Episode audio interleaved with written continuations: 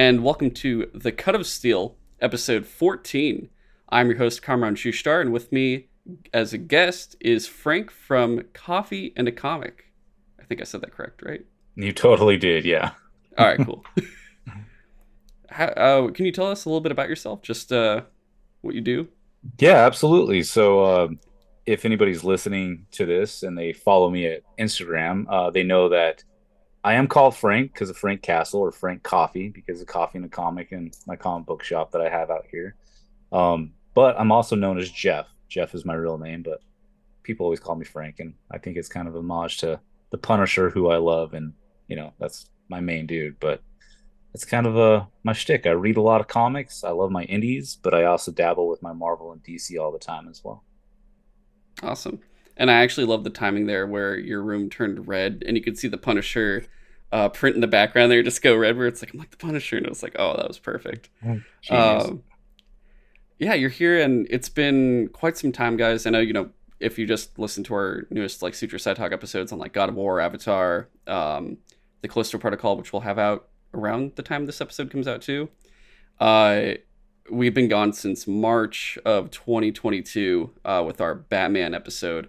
Uh, this is our first time being back. It's been a very long hiatus, and this is the first of hopefully multiple episodes we'll have out within the first, uh, I'd say, quarter to a half of this year, depending on how it all goes and depending how long it takes for all the research to be done for the big one.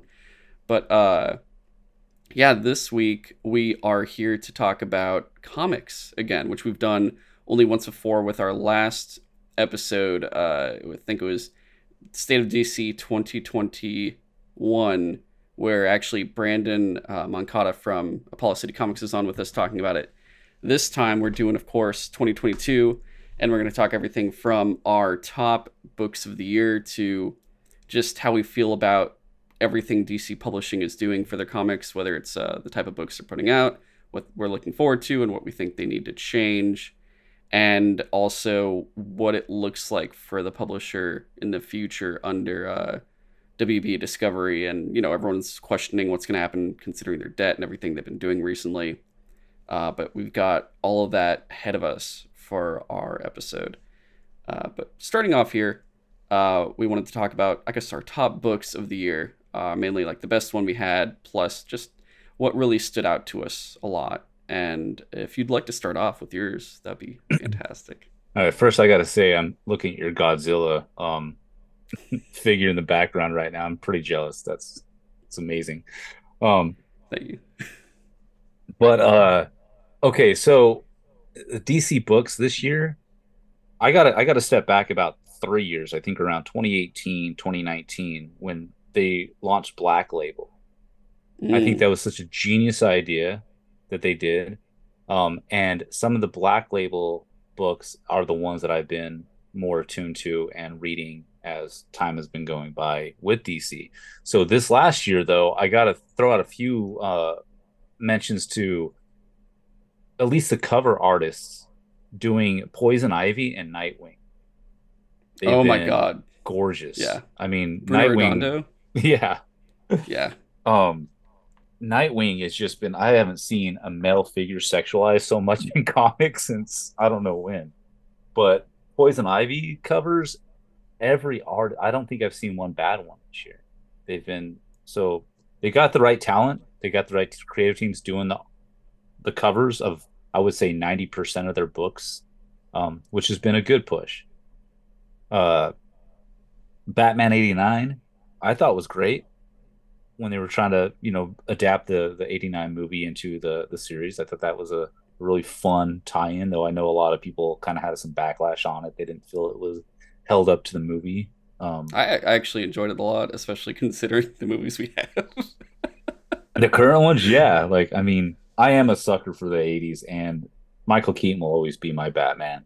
I, you know, he's just same thing with Jack Nicholson as a Joker. He's he's been my my dude forever. Um, also, uh, I think one of the top books. Well, it does. I don't know if this counts. Okay, do you remember Swamp Thing by Jeff Lemire that came out issue one? Came uh, out the premium. Um, are you talking about the Green Inferno? Uh, Where it's like a Green Hell, like a, I think it was. Green Hell, it was like a three issue, and only one issue came out, and you were like, "Where's issue two? Right. And it never showed up. So Yeah. here's a little background on that. Um, I read the first one. I, I want to say that actually came out like in 29. No, I'm sorry. 20. What year is it now? 2023, right? I think it came yeah, out. it might in- have come out in 2021. I think actually it was. I think it came out Yeah. in 2021, and it, the two and three were supposed to come out in 2022, and we never got them. And I was super bummed because I'm a huge Jeff Lemire fan, and his Swamp thing was just it was great. Loved the first Yeah. issue. Um, and we there was all this talk about they canceled the series, they're not doing it. There were some arguments behind the scenes about the creative team, whatever, blah blah blah blah blah. Well, they finally. I was doing uh, my comic book ordering, and I know I'm showing this to you on on camera, so you can kind of see it. So this is um, Swamp Thing Green Hell, but this is the second printing that just came out really? this it's gonna well it's actually coming out tuesday so it's back out and they did it as a second print because they finally finished two and three I did see it on the solicitations again. I did get really excited because I'm like, so the first book is just there alone, and I'm like, uh, okay. yeah so I'm, I'm i'm stoked for that at least going forward that two and three are finally coming out and i know we're talking about mainly 2022 and what was happening but No, it's all good. I think that is something that needs to be notated so people know that hey, it's not done. And it's funny, I actually have a handful of customers that pre-ordered issues two and three with me about a year ago, and I was like, dude, I'll refund you because they ain't coming out. They're like, no, no, no, I'll just wait. And so now I get to actually fulfill those orders over a year and a half later. So it's crazy. Um, super stoked on that though. But then a couple others that really grabbed me. Human Target. Tom King killed it with Human Target. Oh You man, yeah. And the way they, they've been doing like the whole halfway point, they're like, all right, break time for like six months and we'll come back again. Yeah. And I was stoked because at least they even gave us a um a one shot in the middle of that. Um, Yeah. Which was super cool too. So Human Target was definitely probably in my top three DC reads this last year. Um Batman and the Deadly Duo, the Joker Batman and the Joker Deadly Duo. Seeing Silvestri come back to do that and the tie-in. that? what's that? How is that book? I've I've not touched that book whatsoever. I'm really enjoying it. Um, it's one of those situations where I don't know how familiar you are with uh, Silvestri and his prior work. I'm not too sure, honestly. He um, just a little little background on Marc Silvestri. I first got tuned into him a little bit when I because one of my other I'm, I kind of geek out over like kung fu stuff. So Shang Chi is my dude. Masters of Kung Fu was my shit back in the day. Oh, excuse my language. oh, Um, you could swear all you want here. You're good. um, but he was the penciler on a lot of Master Kung Fu work way back in the day. Well, then he was also one of the main dudes, along with like Liefeld, Jim Lee, Todd McFarlane, a bunch of those cats that said, "Hey, screw you, Marvel, we're out of here. We're gonna go start our own company called Image." And so Silvestri was one of those that took off with them Okay. he ended up leaving Image Comics after he did some, I think it was Cyber, yeah, Cyberforce when he was uh, working on Cyberforce, um, which I dug Cyberforce as cheesy as it was from the '90s, but um, I think it was him and Liefeld got into some beef, and I don't know what it was about, but Marc ended up leaving Image.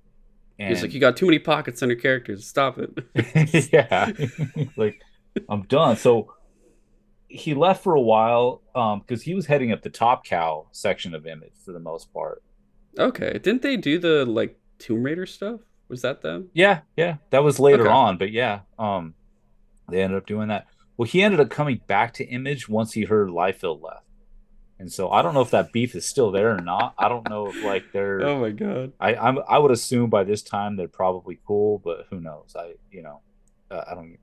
So it was kind of interesting to see him come back to do a Batman. Like I thought he was just kind of, I thought he disappeared.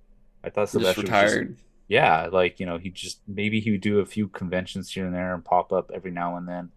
But since his last work in the late '90s on some X Men stuff, he he kind of, at least he fell off the cloud to me. I don't know. Maybe somebody else can chime in later in the comments or something wherever this is to to give me more info. But I have a feeling uh, because of his connection with Jim Lee, he was like, "Hey, why don't you come to DC and uh, work on some Batman stuff and make it like your kind of your your opus of sorts? You know, finalize your career with something." And he has done a great job on this series. It's been, I probably, like I said, Human Target's probably in my top three. This one's probably in my top three right now. Um, it's been a great series um, thus far, and uh, another one I gotta I gotta give a claim to. Um, why am I spacing? Oh, the Riddler by Paul Dano. Uh, the oh, okay, yes, yeah, Yeah. I haven't read issue two just yet. I I got it like behind me somewhere, but Yeah. I've only read because two issues are out right now, right? It's only Yeah. two issues so far. Where I think, Okay. why do I feel like the third one's coming out this Tuesday? Maybe I'm wrong. Maybe it's next Tuesday. I don't know. I got I got my new shipment in from Lunar sitting around here. And I, for some reason, I thought number three was in there, and I was like, I don't know. We'll see. Gotcha. Okay. That one also really, uh really is. I it, came it came out of nowhere. And if anybody, do you know the story on how that even came about? I feel like I heard. I'd love to hear it again, honestly, because I can't remember exactly what it was. So we all know Paul Dano played the Riddler in the Batman. yes. when from my understanding when he was uh prepping for that role he was jotting down notes. He was creating he was creating a character of the riddler for himself to act as. And so he kind of came up with this origin story as well. And so he was writing it and putting it out there. And then he brought it up to one of the um i think it was the one of the producers of the movie. And was like, "Yeah, I kind of written this, blah blah blah," and they were like, "Dude, you should like send this to DC or something." And he's like, "Nah, like it's no, it's nothing." And so one of the producer, I think it was his producer, somebody on the movie, they reached out to DC and said, "Hey, you got to check out Paul Dano's like you know um, writing that he's been doing. It's like this prequel to um, essentially you know Riddler's character from this movie." And so they hit him up and like, hey, yeah, we want to check it out. So they did, and they're like, hey, we'll put you on a six book series if you want. And so it kind of came out of nowhere, really. Which it's probably my it's probably my third favorite for this year for DC. Okay, wow. And it wasn't even supposed to be a thing, kind of thing. So It's not even done. That's that Yeah, says a lot, yeah. honestly. Yeah. so those are those are some of my main hits. Now, obviously, I mean not obviously, but for those that do follow me on my own personal channel, they, they hear me talk enough about Sandman. Sandman's my Mm. favorite series of all times in comic book history. Um, when I was a kid, I didn't even realize. Well, technically, it was on Vertigo when I grew up, but it's Yeah, it DC was, Vertigo. But it never felt like a DC comic, minus a few of the tie-ins that they had with some of the characters. They just briefly talked about, like Constantine and a few others, and that I just I fell in love with as a kid. So I follow most of Sandman's universe now. So some of the new uh Sam like uh I'm spacing the names completely. Didn't the Dead Boy Detectives just start with Yeah, uh, Dead Boy Detective. Pornsak Pichetshote doing it? Yeah, and that's the first issue was phenomenal. Love it. Um Tynion uh started writing why am I spacing it? Um The Corinthian. All about the Corinthian. What was the name of that one? Dude, I'm No, forgetting. I'm not too sure. It was the Sandman universe just came out, I think, like last year. Was it called the Crim- No. Uh this is gonna bother me. I need to look this up real quick. Oh, no worries. Um I actually um I've never read Sandman. Uh I tried to when I was younger and I think my just maturity wasn't there so I just didn't get it and I'm like I don't understand this and I just like gave up. Um and then the show came out and uh the comic store I go to in the city uh, I was talking about it. I'm like, yeah, you know, I haven't watched the show. And he's like, you haven't watched the show? And he's like, you read the book though, right? And I'm like, no. And he's like, all right. Normally, I don't tell people to go buy something, but you should really just buy this collected. Like, I think it's like the first two volumes or something. It's like it's basically the first season. And I'm like, oh well, I heard there's also like the radio show. I've heard it's really good. And he's like, here's what you're gonna do. You're gonna read the book.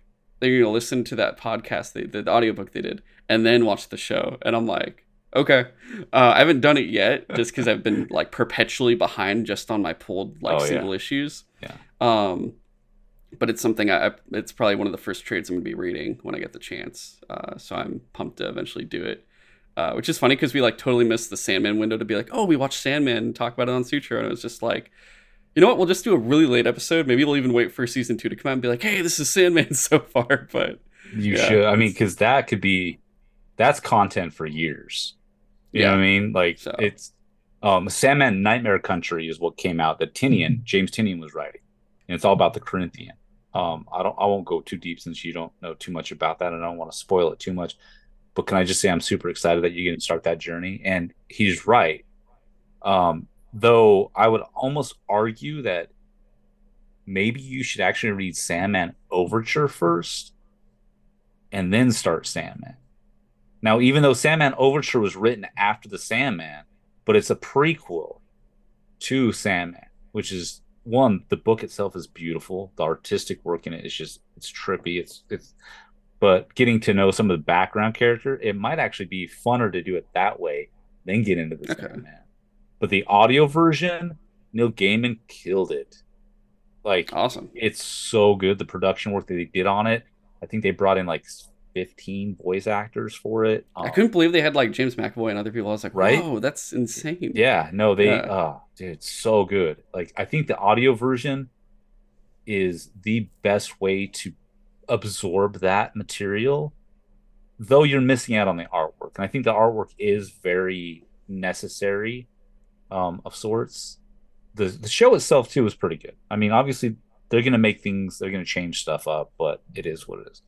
So I At digress. least Gaiman was working on it. I heard like he did a good job working on it. Like he was did. like, "I want to stay in part of the creative process, so it doesn't go off rails or anything." I do have a couple of my personal quirks about the show, just on how they changed a couple things that like that made no sense to me. But then one of them might have to do with legal elements based on copyright structure, and so maybe they couldn't get the rights to certain characters, and so they had to adapt things differently. I don't know.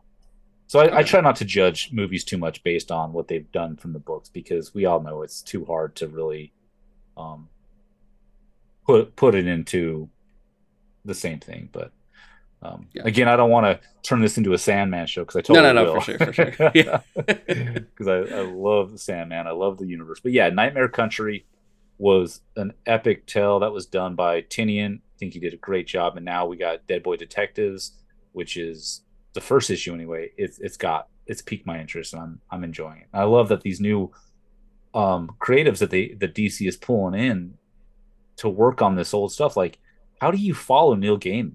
Like, how do you like get that phone call and say, "Hey, we want you to work on like Sandman universe," and you're like, "Wait, you want me to work on something Neil Gaiman perfected?" Neil Gaiman to me is like the best author of this this century. Like he's up there with, I mean, I don't know, name name a classical artist author you can think of, and he's probably just as good, if not better. Damn. Okay. What he I does, he's. I know he's like, oh, he's a comic book artist. Well, no, he's done a lot of novels himself too, and he's just Oh yeah, he's done. Yeah, I've seen a bunch of the stuff he's done. It's like an insane amount of Oh, just yeah. like novels. I saw him in person once actually. Did you? Um, I didn't get to. I didn't get to meet him in person, but like he was at a a thing in Savannah, Georgia, when I was in school, talking about all this stuff. And I didn't even realize you had to pay. And I had just walked in with my friends and like, "What? You didn't pay?" And I looked around. I was like, "You had to pay?" and I just stayed there the whole time. And I'm like, "Cool, I saw Neil Gaiman for free. This is funny." That's genius. No, I almost went down to San Diego about a year ago to see him back in March. Actually, I think it was to to see one of his uh, in life uh, discussions, kind of his master class on writing and stuff. And I I wasn't able to make it, and I was so bummed because I definitely want to catch him sometime because he is he's definitely a huge inspiration to me in in the writing context of stuff because he's just where he comes up with like American Gods. I don't know if you read American Gods, but that was I haven't honestly like faves. haven't t- much touched much of any of his stuff. All right, just you- yet. you It's got some work to do. Untapped potential there. Yeah, whole gold mine to go through. Um, Yeah. it's a lot. It is Um, really good stuff, but I will But say yeah. really fast. Uh, I'm looking. I was almost tempted to like skip ahead and be like, I'm just read Dead Boy Detectives by Pornsak Pichetshote because uh, his Good Asian run was like my favorite book of the year. Uh, and I was like, oh my god, this is phenomenal. How amazing this is. But yeah, yeah, no, Good Asian was amazing. That's why, again, I was even more stoked that they brought talent to Sandman Universe again. They they chose the right person to do it. So, definitely. Yeah. But yeah, those are some of my main. Oh, uh, I do want to mention a couple. There was a Dark Knights of Steel one Yes. shot.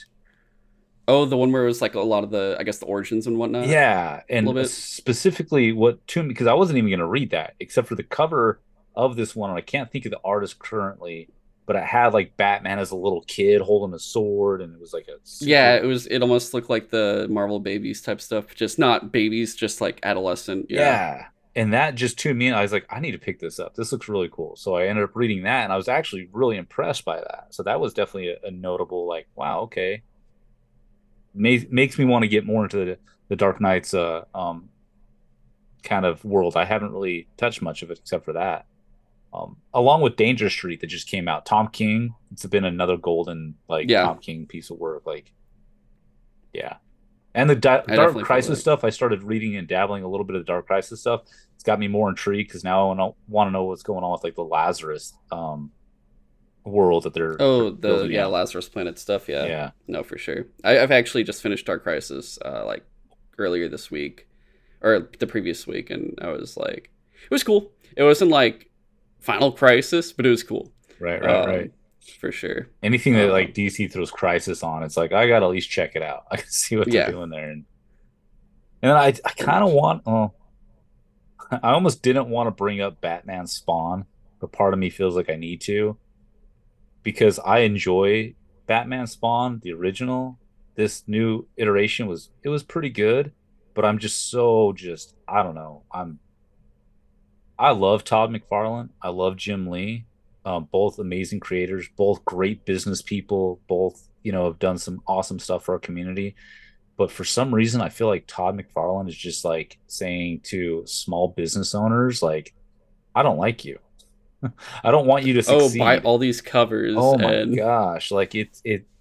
As a small business, I had probably three or four customers hitting me up saying, "Hey, I want that one in one thousand signature signed one." I was like, "All right, cool. Well, um, in order to do that, I need X amount of dollars because that's going to cost me over five grand to bring that one in.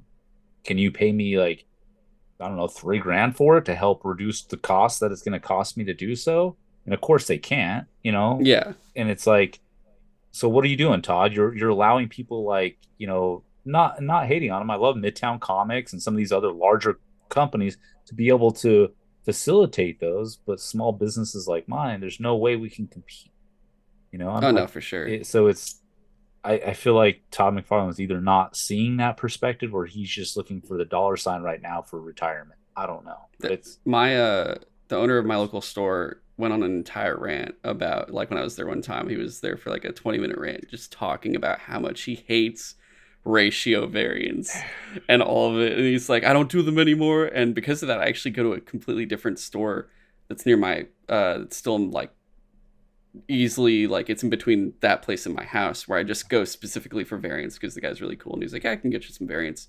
and maybe the like 25 ratio maybe if Yeah. i'm lucky but usually not always. Um but it, it's a very crazy thing that they do now especially them and Mar- marvel's been insane too with uh, ratio variants, especially for like spider-man. And here's scary. a little background on that too on the ordering side with it. They're a little bit more deceptive even when it comes to like being upfront like when i put in my orders i'm going through this big list right? Like thousands of comics every week i have to choose from what i'm going to order. When i hit marvel they don't tell you straight out this is like a 1 in 25 or this is a 1 in 50 so i'm going through like oh yeah maybe people will like this peach Momoko cover and then i don't get told until later i have to look or i have to click two other links to find out if this is a ratio variant. So one it makes the time ordering a lot harder if i have to click on each one or i accidentally order them and then it's this very weird process but it's and then you just got a bunch of leftover books potentially that no one wanted and you Yeah. sold the variant that's about it Yeah. And I so I that. do still bring in variants, especially for customers like, hey man, like I know it's before FOC final order cutoff, and I really want this variant. Can you get it for me for this price? And I'll say, yeah, I can work that out, and then I'll I'll do it. You know, I'll bring it in for people. But with stuff like this, it's it's gotten a little out of control, and not just the Yeah. variants, even just the uh, not the ratio variants, but also just the variants in general. oh Like- like, the b covers that they usually have Well, it's not even like B covers is fine. Okay, cool. But with Action Comics 1050 that just dropped, Oh, we had like 10 regular covers, not ratio variants, just regular covers. And I don't know what customers are going to want. So, of course, I'm like, well, I guess I should bring in at least one of each one, you know, or two or three of each one. And now I'm sitting on a bunch that, oh, nobody actually liked cover E, you know, or everybody wanted cover B, but I only brought two of those in. They sold out. And now nobody wants A or Z. I don't know. Because there's just, it's, it's getting bad in the, in the thing. And it's, it wouldn't be so bad if we had more of the customers keeping up to date with FOC, but that's that's hard to do. Like we all have yeah. lives. Like to check FOC every week and then send a list to our comic book shops. You know, I was guilty of it when I uh, shopped at my shops all the time. I meant to, but I I just got oh yeah I forgot. And then can you still get it? Well, I didn't order it, so I can't. You know, it's it's tough. So I think they need to take a step back on some of the variants and ratios as well. I think it's getting a little bit out of hand lately, but I definitely see. feel that, especially just because I'm I'm a sucker for certain variants, and I'm like, yeah. I don't want to spend this much money either. so it kills me. Yeah. Uh, but okay. Um, did you have any other? What I guess what was out of all the books, which one was like your top book? Probably. Uh, Human Target was probably my top out of all those. Um, just because of I love I love the well I love the Human Target. I love the idea of like he's this detective type dude that you come to me saying, "Hey, some guy's trying to kill me." All right, cool. Then I make myself look like you to draw that person out and like um I love that 007 type sleuth type detective kind of novel. It's just it's genius to me. So I think that's probably in my top for sure. Um yeah. Okay. Nice. Yeah. yeah, for me um I think my absolute book for sure was Nightwing. Uh, okay. It did everything I've ever wanted like a Nightwing book to do for the most part. It was like like Tom Taylor just his writing for it was like I'm going to include everyone you would want. You want the Titans? I got the Titans. You want Flash? I got the Flash. You want the Bat family? You want Batgirl and you want Barbara and Dick to come back together finally? I got all of this for you. Hey, do you want bad stuff to happen but still the good stuff endures? All of that's there and I'm like, holy sh- holy shit, this dude really did it. Like I can't believe he's actually pulled it off and uh, that I think it became a, the only ongoing book where I've almost gotten not every single like variant available for each each issue, but I'll get like a variant for like each specific one if it really stands out just because usually they'll like Jamal Campbell or someone doing it and it's usually actually really good. But uh, everything from the the panel layouts that they have where they'll do a fight and you just see like the movements. It's just one battle, and you just see like Nightwing jumping up and down, like fighting someone, and it's just going through like two pages right. completely. Has been so much fun to just like read and want like look at completely. It, it's just been so good. Um, for sure, that's been my top, and I've always it's always been a weird teeter for me because I'm always between like, oh, do I like Batman or Nightwing more as a character? And I think my still like my pinnacle era for me was still uh, Dick Grayson as Batman. I'm like, oh, it's it's actual perfection here. It's Dick Grayson as Batman with Damian as Robin. That's like still the absolute perfection they've ever done. But um, I definitely been enjoying that. And then uh, at least for a limited series, it's always hard because certain books have been better than others, and I do love Tom King. But at a certain point, like I remember there was one week where I think I got like Supergirl, Batman, Catwoman and Rorschach in the same week. And I'm like, dude, I feel like I just read the same book three times. it's just like the Tom King writing because it's so good, but also I was just like, damn, he's writing too many things at once. It's killing me. I um, totally feel that. And I think so a, a little uh, elements about me in DC, going back to like my love of like Sandman and Vertigo back then. Having Black Label come around they're doing more of hmm. these one shots. They're doing these kind of more like small runs. That's what I love because now as like an older reader, I I focus a lot on independent books, not because they're better than DC or Marvel necessarily, but for me, I like. Oh, we only got six to eight books in this series. Cool. I don't have to like worry about canon as much. I don't have to like follow the trail. That's why I don't do X Men as much anymore because it's like, where do you even jump in on X Men anymore?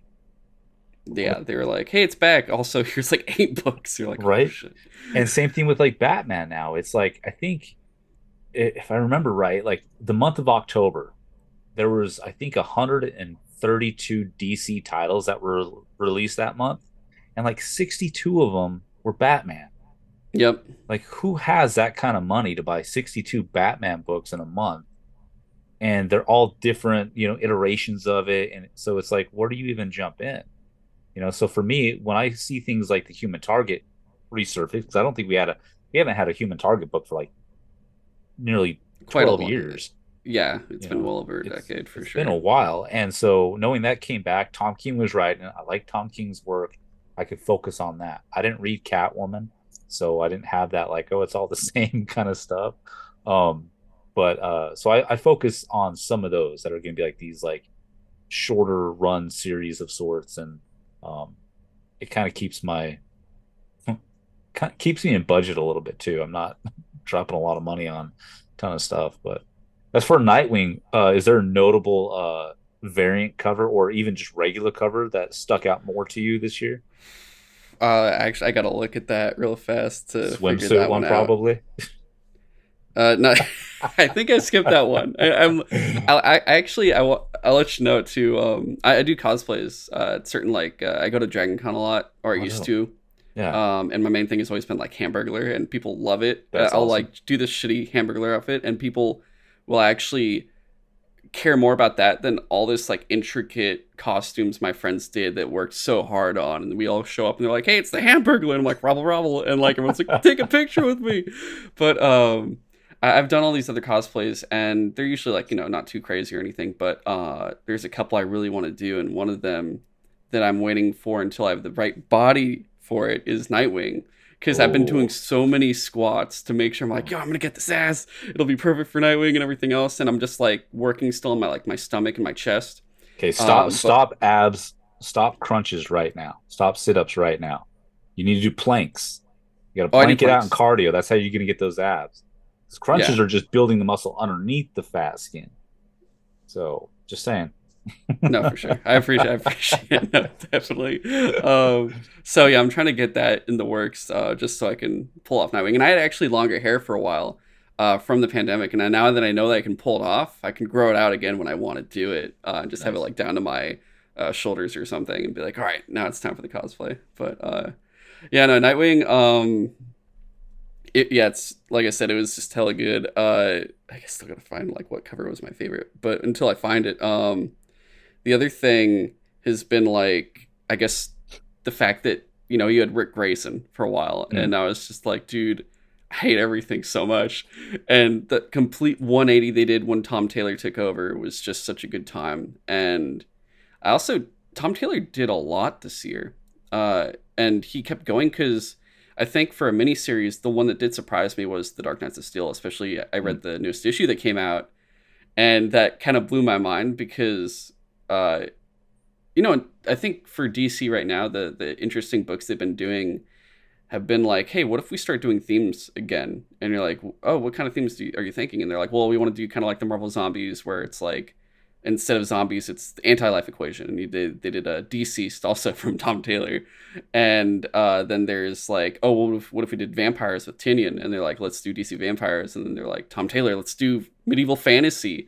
And they start doing Dark Knights of Steel. And it's like, you have zombie theme, vampire theme, medieval theme. And it's all these, they're all pretty good, honestly. Like, I wasn't expecting all of them to be great, but I've been vastly entertained at least at the very least by the art of like having like Otto Schmidt on like DC Vampires um, and everyone else, but uh, the fact that he's able to pull off that many books and still maintain like I think the the Superman book with uh, Jonathan Kent too, yeah, has been crazy that he's been doing that. And then you go on Twitter and it's like, yo, I really, really love your stuff, Tom King, and he's like, I'm not Tom King. it's so great. But uh, all right, uh, of all the covers I definitely loved. I want to say eighty two, where it has uh his sister on the cover. Oh yeah. Um, that one, and then uh, what was the other one I really liked? 82, 93, and oh, 96. The Brady Bunch one was oh fantastic. Brady Bunch. I was gonna bring that up. That's probably my favorite. Next to the old school Batman homage, where him and where Batman and uh, Robin were climbing up the wall from the cheesy, Yeah. uh, the one that they did with the Nightwing. What was that like seventy nine or eighty? I think so. It was uh It was it an, was it was a while ago. it was I think it was 70 yeah, it was 79.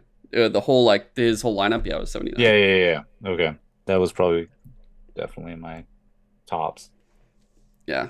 And I, I do like the way they've been doing it where you're like heartless and he does feel like a second a, similar but different version of James Gordon Jr. where they're like it's the antithesis of Dick Grayson and stuff like that where I'm like okay I can see where they're going with this and they can't do Gordon Jr. again because he's dead. So, are you a fan of Jason Todd then?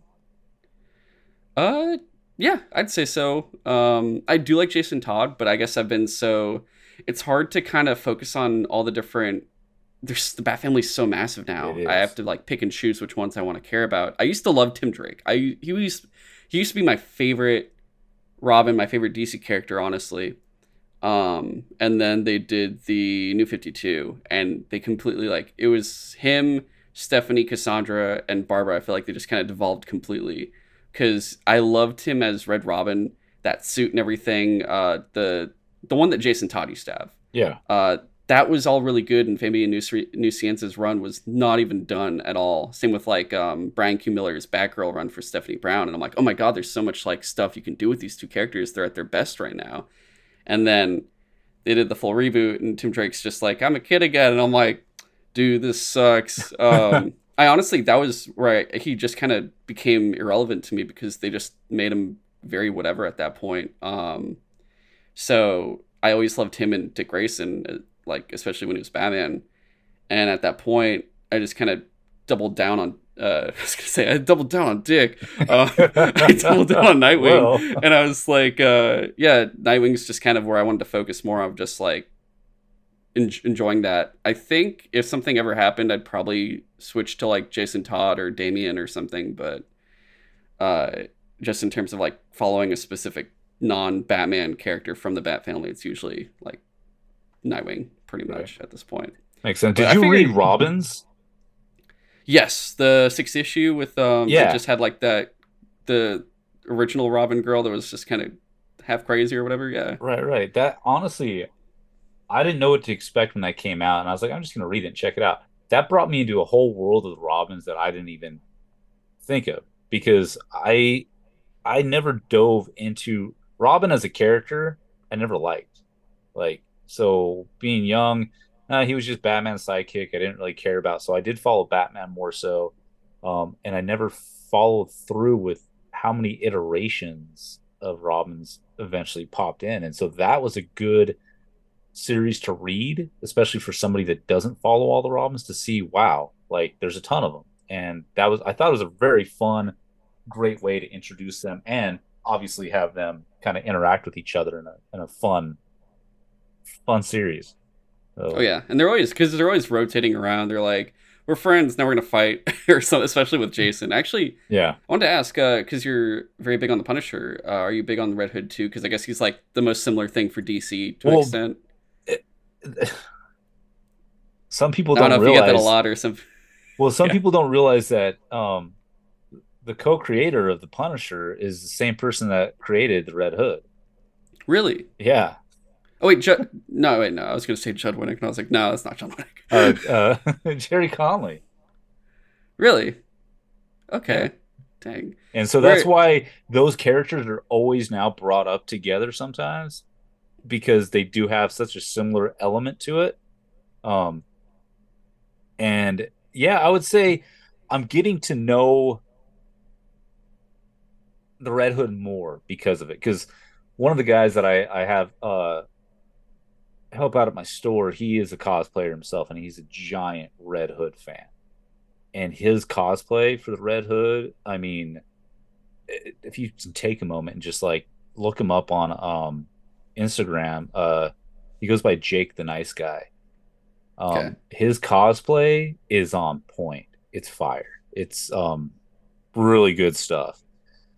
And so because I'm now in this we get into these funny conversations because again, you know, I'm a huge Punisher fan and um, he's all, well, yeah, but you know, Red Hood is this and this this, and I'm like, yeah, but still, he's no, pun-, you know what I mean? It's one of those like back and forth jokes, but he's brought me more into looking up uh, um, the Red Hood stuff and knowing that Conway created him. It, it intrigues me because um, Gerry's work with the Punisher obviously is what made me fall in love with Frank Castle and the Punisher, and so to see him come back like 30 years later to develop and create well, well not 30 i mean what was red hood's first appearance? It was back in like i want to say it was early 90s it was i'm gonna look that up real quick. like as jason todd right? Yeah.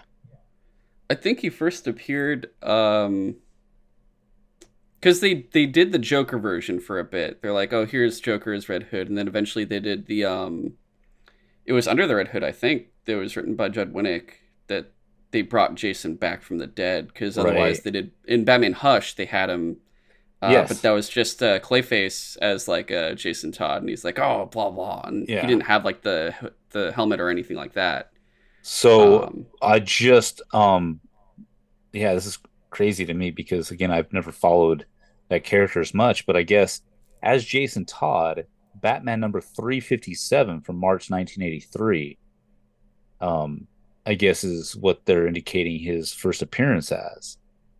And so that's oh, just as Jason Todd, not as Red Hood, but just like as Robin. Yeah, yeah, yeah, as as okay. as Robin. So that's Jason Todd's first, but as Red Hood, Batman Under the Hood, February of two thousand five.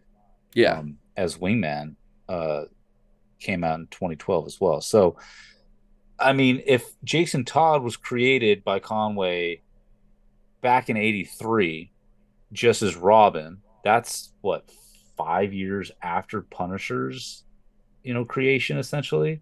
So it was all in that same time frame, and then yeah. he actually developed into the Red Hood. So it's I, w- I want to look more into the character now. I definitely want to read more about um his backstory and get more into it. And so it's um I'm intrigued now, mainly sure. because of that. So okay. Yeah. But it, it, not obviously nobody's going to compare to the psychotic nature of you know Frank Castle. So. oh no, for sure, yeah. Um, I guess uh, otherwise, besides Nightwing and everything else, like at least limited series wise, I think one of my favorites. It's not done yet, but uh, the Sean Murphy run of like Batman White Knight I, has been so good. I totally forgot about that. Yeah. Yeah. Really good. Um, I it's it's something I've loved so much because it feels like a weird combination of hey, do you like the animated series? Do you like just Batman in general? Well, what if uh, Sean Murphy did his art and wrote it and did all this stuff with it, and it's just his own little world? And I think what I love about it the most is he does such a cool combo of characters, especially like the the weird Bruce Harley thing. Uh, has actually been vastly enjoyable because they bring back the um the bad day episode from the animated series where she goes on like a tirade because she wanted to just buy a dress. And there's like a whole misunderstanding, and Bruce brings her the dress. She even mentions it in the comic, and I'm like, oh god, this is so good. Like the way he's just pulling all this stuff in. He's like, hey, you guys like Batman Beyond? I can do that too. And you're like, oh god, this is so fantastic. Everything about it. Um, yeah, no, I don't know why I spaced the Sean Murphy version because it, it, that's been in the realm of Batman and the new series, Batman Beyond, uh, that White Knight whole series has been great, and the cover art has been, even just regular standard cover A's have been amazing looking pieces of um, artwork just in general. That story has Definitely. been so much fun. Uh, and I'm like, I guess it's gonna end with the next issue, but I'm just like, damn, this is actually one of those books. I'm like, this is the one I want to keep going with. And it makes me want more Batman Beyond, which I haven't read because they did like uh I guess they brought him back with that weird alternate timeline they did. I forget what it was called. It was like uh it had like Frankenstein and Amethyst in it, and there was like a OMAC, and it was like all the robots and stuff. I forget what it was called. Not DC Mech, was it? No, it was no. um why am I it was super weird. They did like a whole time skip like forward thing, and they did yeah. like a bunch of tie-in issues for it. Um, I can't recall what it was. I can't remember it either called. right now. Yeah, but you know what I'm talking about. Yeah, um, yeah. I remember they did that, and then they spun a bunch, like two or three miniseries out of it for Batman Beyond, or like one ongoing. And they're like, Terry's dead. Tim Drake's Batman Beyond now, and now it's Terry again. And I'm like, this is from the fucking OMAC thing. and I was like, okay, um, because they like I guess did a a full like we did a full animated series ending with those Justice League Unlimited, Batman Beyond Unlimited books that were really good. But before that, um, but yeah, I really like that. And then uh, another book that came out of left field for me was uh, Batman Superman with Mark Waid and Dan Mora. I was not expecting that book to be as good as it is. The I'm world's just like- finest. Yeah, That that was another great one. Yeah, and Dan Mora's artwork has just been his artwork is fin- yeah, it's Yeah. so freaking good. The way uh, I cracked up because everyone all of a sudden all these Twitter lit up and they're like, "Yo, you guys see Rita?" And I'm like, "Rita? You mean uh, from Doom Patrol? Yeah, did you see the way he drew her, like her eyes and all? I look and I'm like, holy crap, those are like super green." Uh, Yeah, yeah every his art has been insane the way he pulls it off uh it he i had no idea who dan mora was until he did this book and then after that i'm like oh he's doing variants for nightwing and batgirl oh these oh, are perfect Those yellow the, like, backgrounds, dude. they, so they- yeah, just beautiful. flip. It's like Robin Batgirl and then Nightwing Batgirl. It's so amazing. Uh, I got both of those. I was just like, I need to have these. Uh, they have actually been my phone wallpapers uh, ever since they came out Dude, they're and gorgeous. they're so good. And uh, yeah, he just lit up, and I wasn't expecting it because I think the two artists that kind of came uh, more into my mind now are like him and Alex Maleev, uh, who I didn't really know too much about before um, all of the Leviathan stuff, Yeah, and uh, which I can't remember was the Leviathan last year or was it this year? I can't because that was also a really big one for me. twenty twenty one. I think it was. Okay. Yeah. I- And then I wanna say it was year. Che- I really 2021. like Checkmate too. Checkmate was really Checkmate good. was great. Um, that was Yeah. man. What that was early twenty twenty one though. I think or twenty twenty. I think no, it was 2020 because it came out all after all the. It was the final part of all the Leviathan stuff. That's did. right. Yeah. It was the very end of Bendis because like uh, Bendis was now going like I'm going to Dark Horse mostly with all my independent stuff, but otherwise like uh, he's still doing like Naomi and stuff for DC. But uh, yeah, Batman and Superman real fast before I go to that. Uh, I hadn't read Mark Waid in so long. Like I loved Mark Waid Chris Samnee combos. Like Daredevil. That's really the only Daredevil run I've read so far. Everyone probably hates me for not reading more, especially the Brandons. But uh, I, I loved his Daredevil run. I that was like when I was buying all the single issues and doing like Rucka's Punisher at the same time and whatnot. But uh, having him come back to DC since I guess like I don't know, it was like Bruce Wayne, Fugitive, stuff like that, and the Catwoman Brew Brubaker run. Uh, ha- it's been so good because I wasn't expecting him to become like so prominent. Like, oh, I'm doing this. Also, here's Lazarus Planet, and I'm like, what the hell, dude? Where you just came out of the blue with all this shit? Holy crap! And the way he's been able to just kind of take Batman Superman and make it like, oh, here's the in betweens of like older times before all the current DC stuff, but it fits in perfectly. Like it, you don't, you're not going to question anything. It just works, and you're like, yeah, okay, I'm on board, completely on board with this. Um, and then uh, checkmate like Bendis, I got to meet at Dragon Con this year. Oh, and cool. I actually went over and asked him, like, hey man, I saw like I wanted to get more Leviathan stuff. Like it was so good. And he's like, Yeah, I actually had an, a whole espionage branch of DC Comics I was gonna do. And I'm like, wait, what? And he's like, Yeah, remember that uh you probably heard the rumors about the 5G thing uh for DC? And I'm like, Yeah, holy crap, yeah, I, I knew all about that. And he's like, Yeah, so under that, when that was happening, I, there was a whole espionage branch of comics that were gonna come out, and I was in charge of those. I was gonna write them all, but I was gonna do a whole line of espionage books like uh, the Checkmate stuff, but that was the only one that ended up coming out because uh, Oh, they cut 5G it. was canceled. And I was shocked. I was like, "What?" That sucks. Just didn't even care. He's like, "Yeah, this is all the stuff that was gonna happen." I'm like, "I didn't even know you could tell me that." And he's like, "Yeah, it's fine." so well, it's funny because you uh bring up Bendis and some of the, like I'm now like my head is now spinning with so many other titles that I forgot on the DC line that came out like uh Trials of the Amazon. I don't know if you read that or not. And I've I had to like pretty much. I really had to pick and choose. So I was like, uh, the only Wonder stuff I did this year, which real Wonder Girl, uh, Yara Okay. Flor stuff was really Yeah. good. I like that a lot. So Um, I always stay away from like Wonder Woman, Wonder Girl, like it's just not it's not my cup of tea, right? It's it's I'm typically not the demographic probably for it normally, and yeah. it's not what I ever like to read. I just never, you know, the only Wonder Woman stuff I ever enjoyed was back in the day the old TV show, right? Like okay. that's the only thing I've ever really read of Wonder Woman. Don't know much about it, just just little things that I see. Um, but I did. I ended up picking up Trial of the Amazons number one, and couldn't put it down.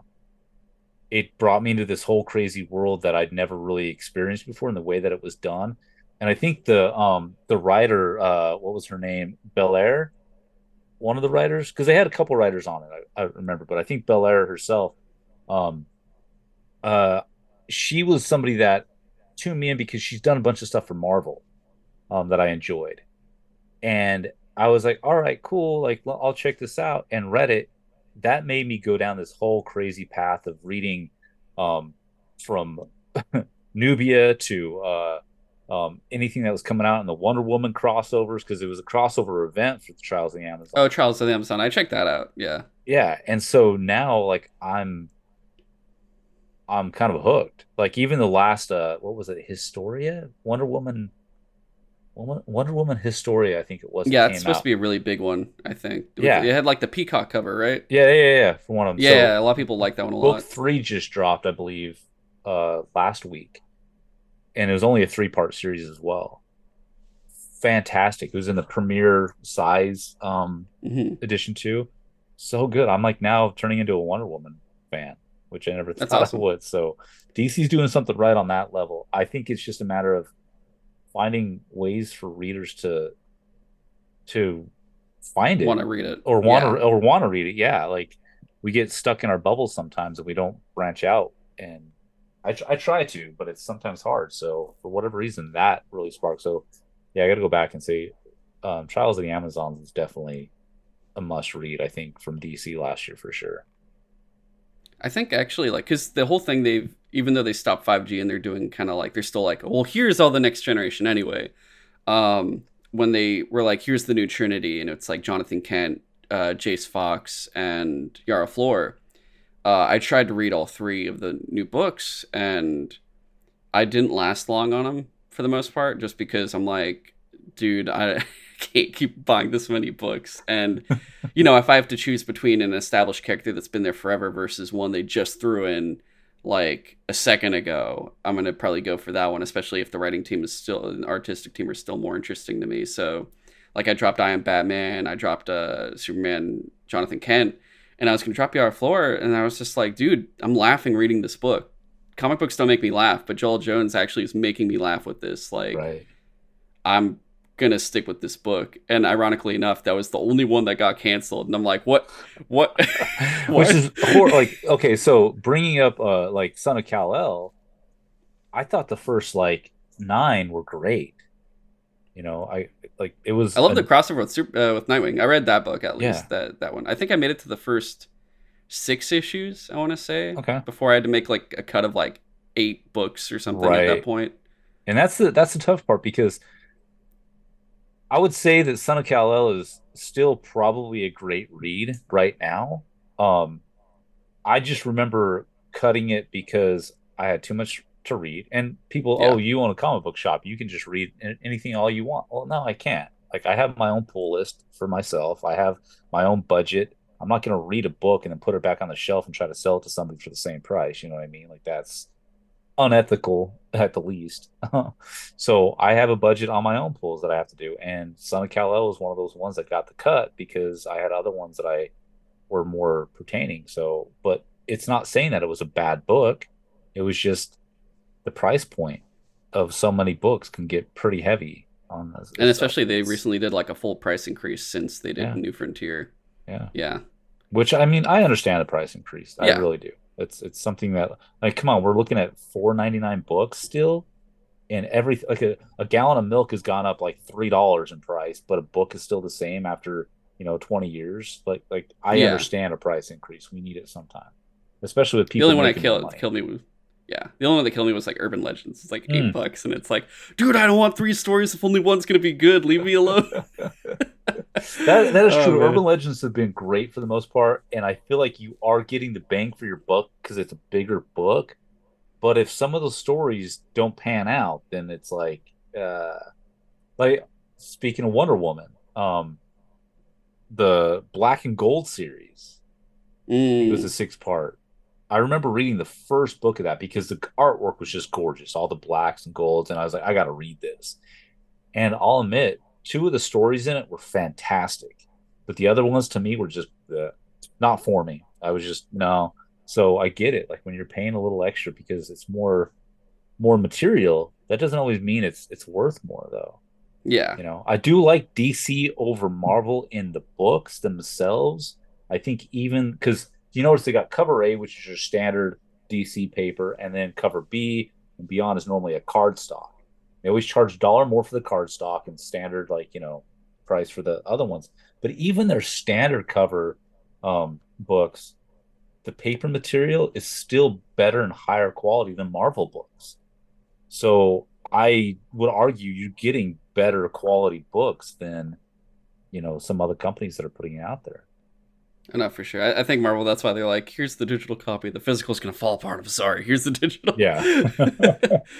um, yeah, but I guess that brings in like uh, going into the publisher themselves, like how how it's doing. Um, this year has been interesting. Where I know last year, so last year we complained a lot about the sheer fact of oversaturation, and it was just talking about Batman and the Trinity, mainly Batman, and there was like Superman and Wonder Woman to a lesser extent.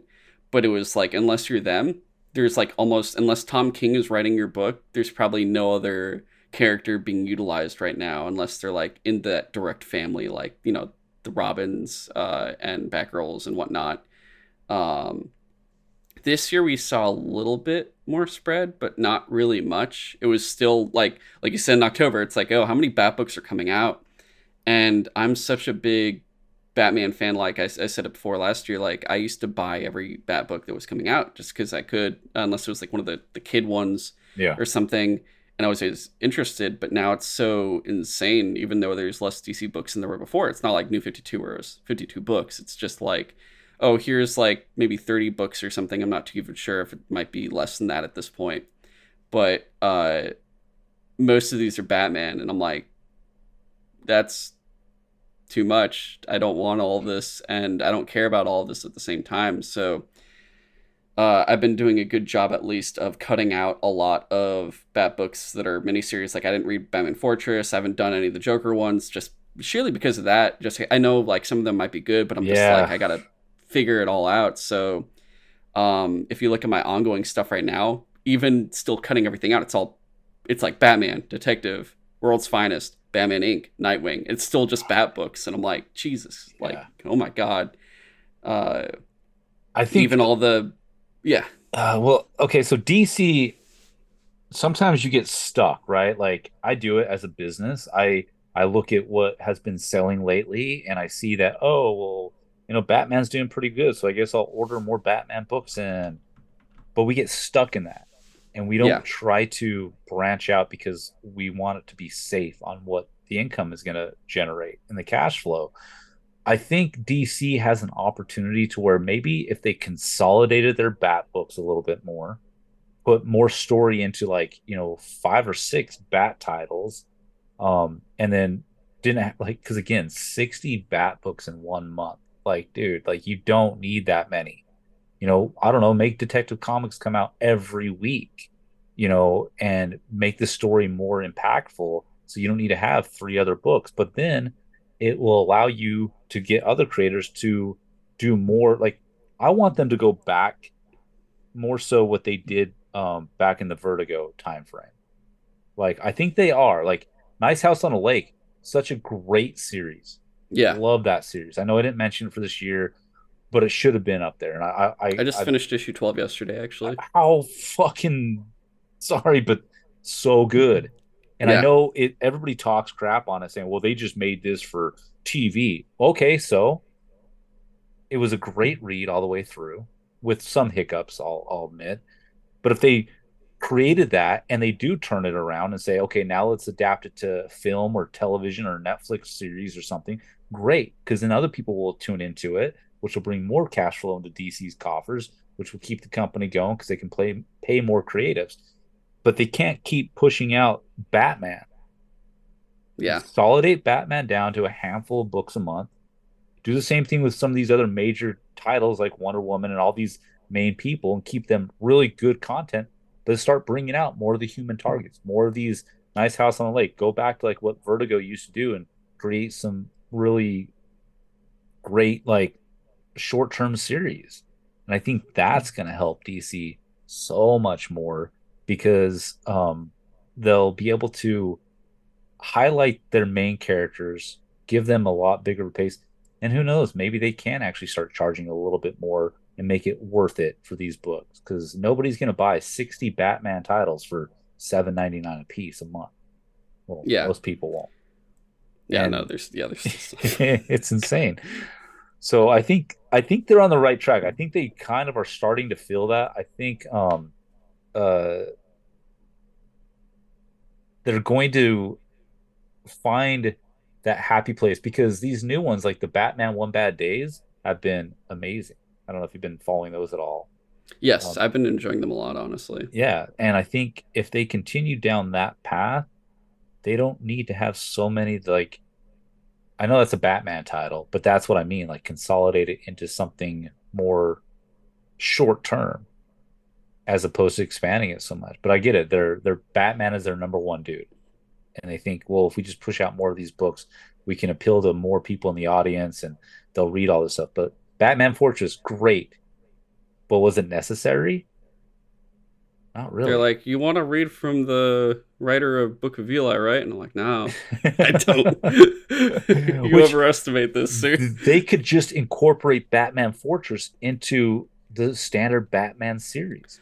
Why that's not? what that's what kills me. Like they they do all these different miniseries from all these different writers that I'm like, these all could have been part of the mainline books, but you just want so much at once. You're like, oh, but that'll take years to get all these stories, and I'm like, then figure it out, dude. Like have yeah. them do other stuff, and it, it kills me because the reason it's a self fulfilling prophecy where it's like, well, you know, we do other books besides Bat books, but no one ever reads the other books and only reads the Bat books, and it's like, well, yeah, it's because you choose like maybe a rookie writer or someone that maybe isn't that well known to write the unknown like the lesser known characters.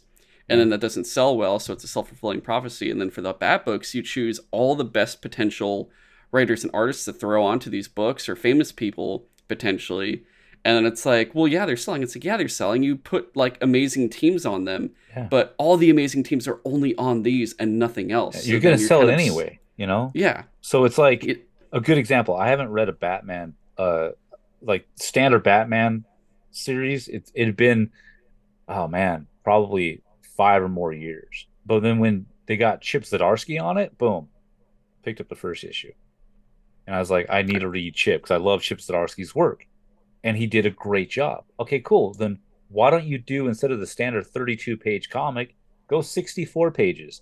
Do Chip Zdarsky and then like you know some other, you know, great writer on that same book. Or get an unknown writer to help Chip Zdarsky on a, a different portion of that book, but then have some other great like Tom King write a, a I don't know, like I don't want to say Nightwing because I know he's not like a lesser known character, but like you know what I mean? Like somebody that's yeah. gonna, you know, put Chip Zdarsky on. Um, Nubia or something. Yeah. You know? I mean, that's like uh currently like I love detectives currently. Having Ram V and mm-hmm. it was Albuquerque and now um Ivan Reis doing the art.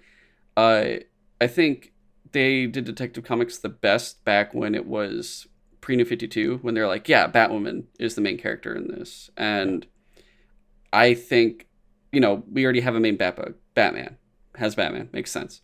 Detective, they could have basically combined like what they did with Urban Legends. They could have thrown in to an extent like the miniseries Urban Legends in a smaller version into Detective, where it's like here's the other Bat characters. You don't need a full like series for them necessarily, but Detective is a rotating creative teams, and it's like the for the next four issues, here's this team talking about Ragman or yeah. something like that, which I actually really want more Ragman. But um, they could have done that, and I think that could have been what you could have done or all the miniseries. Like I think what killed me was like Tom Taylor was writing uh, that detective book for six issues, and I was like, dude, this wasn't even necessary, especially with all the other books he was reading, uh, writing at the time, Yeah. or like uh, Batman Killing Time from Tom King. I'm like, that could have been a story detective or something. You Right, didn't have so- to make this a miniseries. No, no shade on um Killing Time. I like the series. Yeah, But you're right, 100%. They could have just added that into Detective Comics.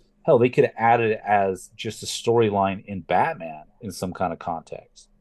And then had um, the author go and write something completely different, but not another Batman because that's that's the hard part. When somebody walks into a comic book shop and they see, "Oh, wow, we got Batman Fortress, Batman Killing Time, Batman One Bad Day, Batman, now Detective Com-. Well, I can only pick up one of those.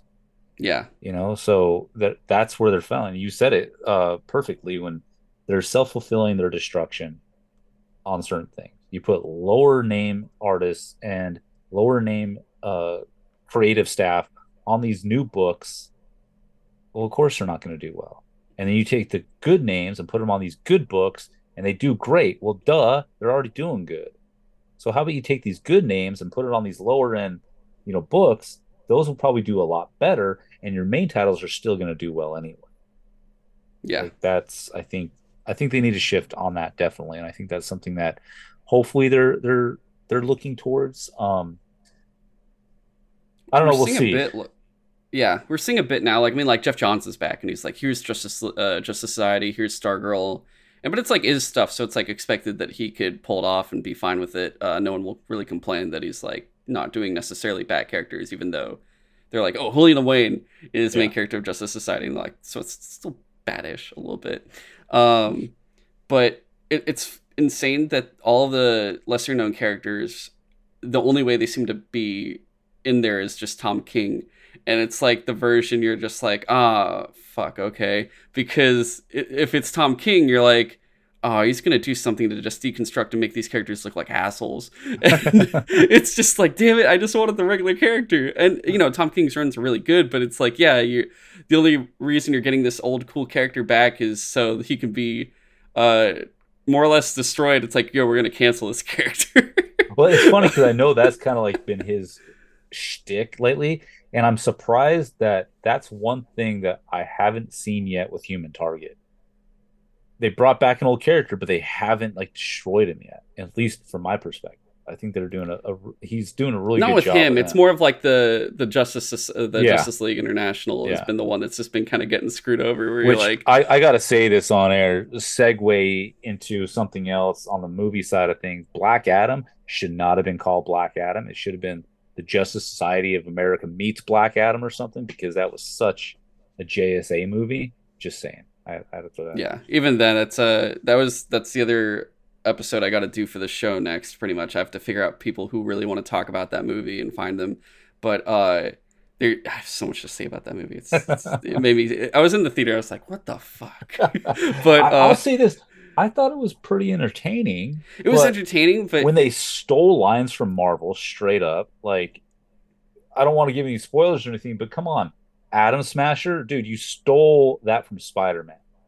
Do you, do you know that part I'm talking about? uh, his line. Okay, s- a spoiler alert. Uh, who's ever listening? Was it like the Civil War line? Uh, it's where like he was like putting on his costume and he couldn't get it on, and he finally like, comes out. Sorry, man, I had a, uh, I had a um, the costume wouldn't them- fit or something like that. And that's what They tried to make him like. Tom Holland a bit. Like he was awkward 100%. a, a bit. Yeah. Um, I, I'll, I'll get into a whole Yeah, thing anyway. almost. Just yeah, it'll feel a whole thing. Uh, yeah. So it's been crazy seeing all this stuff and nonstop. Like now they're expanding on Superman and Wonder Woman again. I'm like, cool, but also I'm happy you're doing this, but again, not the Trinity characters is what we want to see more of. Uh, and I think now with what's it called, Dawn of the DCU is the new thing they're about to start up Yeah. they're bringing back some, like they're gonna do a Captain Marvel uh thing. I'm pretty sure with uh I think actually Dan Mora's can be doing the drawing for that one for uh, Billy Batson, and then um what else? I think there's a Cyborg book coming back. Like they're actually giving Cyborg a book again, I remember that. and that. some other characters. I mean, obviously uh, they so brought hoping, back Wildcats. Um, well, Jim Lee brought Yeah, in Wildcats, which you, I I know people love Jim Lee. I I do love his art, but I'm just killing. It always kills me where it's like, oh, it's the big number book, and Jim Lee's like, don't worry, guys, I'll be I'll do the honors and make the 1,000 ser- issue cover. And I'm like, no, anyone, I don't want to see your stuff. Give me Dustin Nguyen, please. you're all, you're, you're you're good, Jim. Don't don't worry about it. Yeah. Uh, I crack up. He's like, "Here's a video of me going into Walmart and organizing all the DC comics again." I'm like, "What? Why are you doing this?" um, but yeah, like there, there's a lot more, I guess, lesser known characters that are gonna not lesser known, but I guess characters that are big that just haven't had books in a while, like Cyborg, Captain Marvel, and a bunch of others that are gonna Yeah. now get stuff. Like Blue Beetle's getting his graduation day book and everything else too. Um, and there's still the. I mean, I feel like if there's a movie coming out, there's a better chance for that character now to get a comic like Black Adam was pumped into DC Comics recently because of that movie, and now they're like, you know what? Never mind. Uh, let's just Well, kill off Black that, Adam. so they failed big time. Number one, like I don't know what their marketing team was doing when they were doing the Black Adam movie because they one started pushing the comic books first, and I'll tell you from a shop's perspective, and I know my store's much smaller than places like you know Midtown and others that we've talked about, but I can tell you, I sold one copy of Black Adam number one when it came out Really? one. That's it. Like nobody knew the character. Nobody or didn't want to know it. They didn't even care. So it was like they should have marketed that movie. Maybe they should have released the movie before they put out the books. But their hope was to actually put out the books and you know bring in you know interest before the movie came out. But I think it backfired on I I think I mean, like, sorry, the the last time he was popular was 52. yeah, That like actual 52 series run or issue run where it was like post. Uh, it was pre Final Crisis, post I, Infinite Crisis, Yeah. where yeah, it was like he was with the JSA and then he just was like, nah, fuck it, World War Three. Um, that was like yeah the last time he was popular in comics because then they killed him off and they didn't really bring him back for a while um he only does good it seems like in team books when they honestly. were uh, bringing out the actual Black Adam new series, it was like crickets from DC on the marketing side of it. Like they weren't like making any big waves about this new book coming out. They weren't like making any. They were relying on us as store owners to do all the marketing for them. And there's only so much we can do because obviously I, I bring in a ton of indies too. So, but it's one of those situations where it was like, are you like, where was your team at? Like, why wasn't um The Rock on his social media platform, you know, spewing it out there like crazy? Because like he does for his movies yeah Yeah. didn't for the comic yeah Or- and he didn't even do it for the the Black Adam movie really either. If you actually go he, back, he he he was if I was on Instagram a lot, he was always just like, "Here it is," and then he's like, "Look at my Zoa drinks. It's got Black Adam on it," and I'm like, "Jesus Christ!" I saw some of Um, it, but considering what he's pushed for other movies, I don't feel like he did nearly as much for this. It was even though Interesting, I'll. I'll say this, I enjoyed Rock as Black Adam. I did.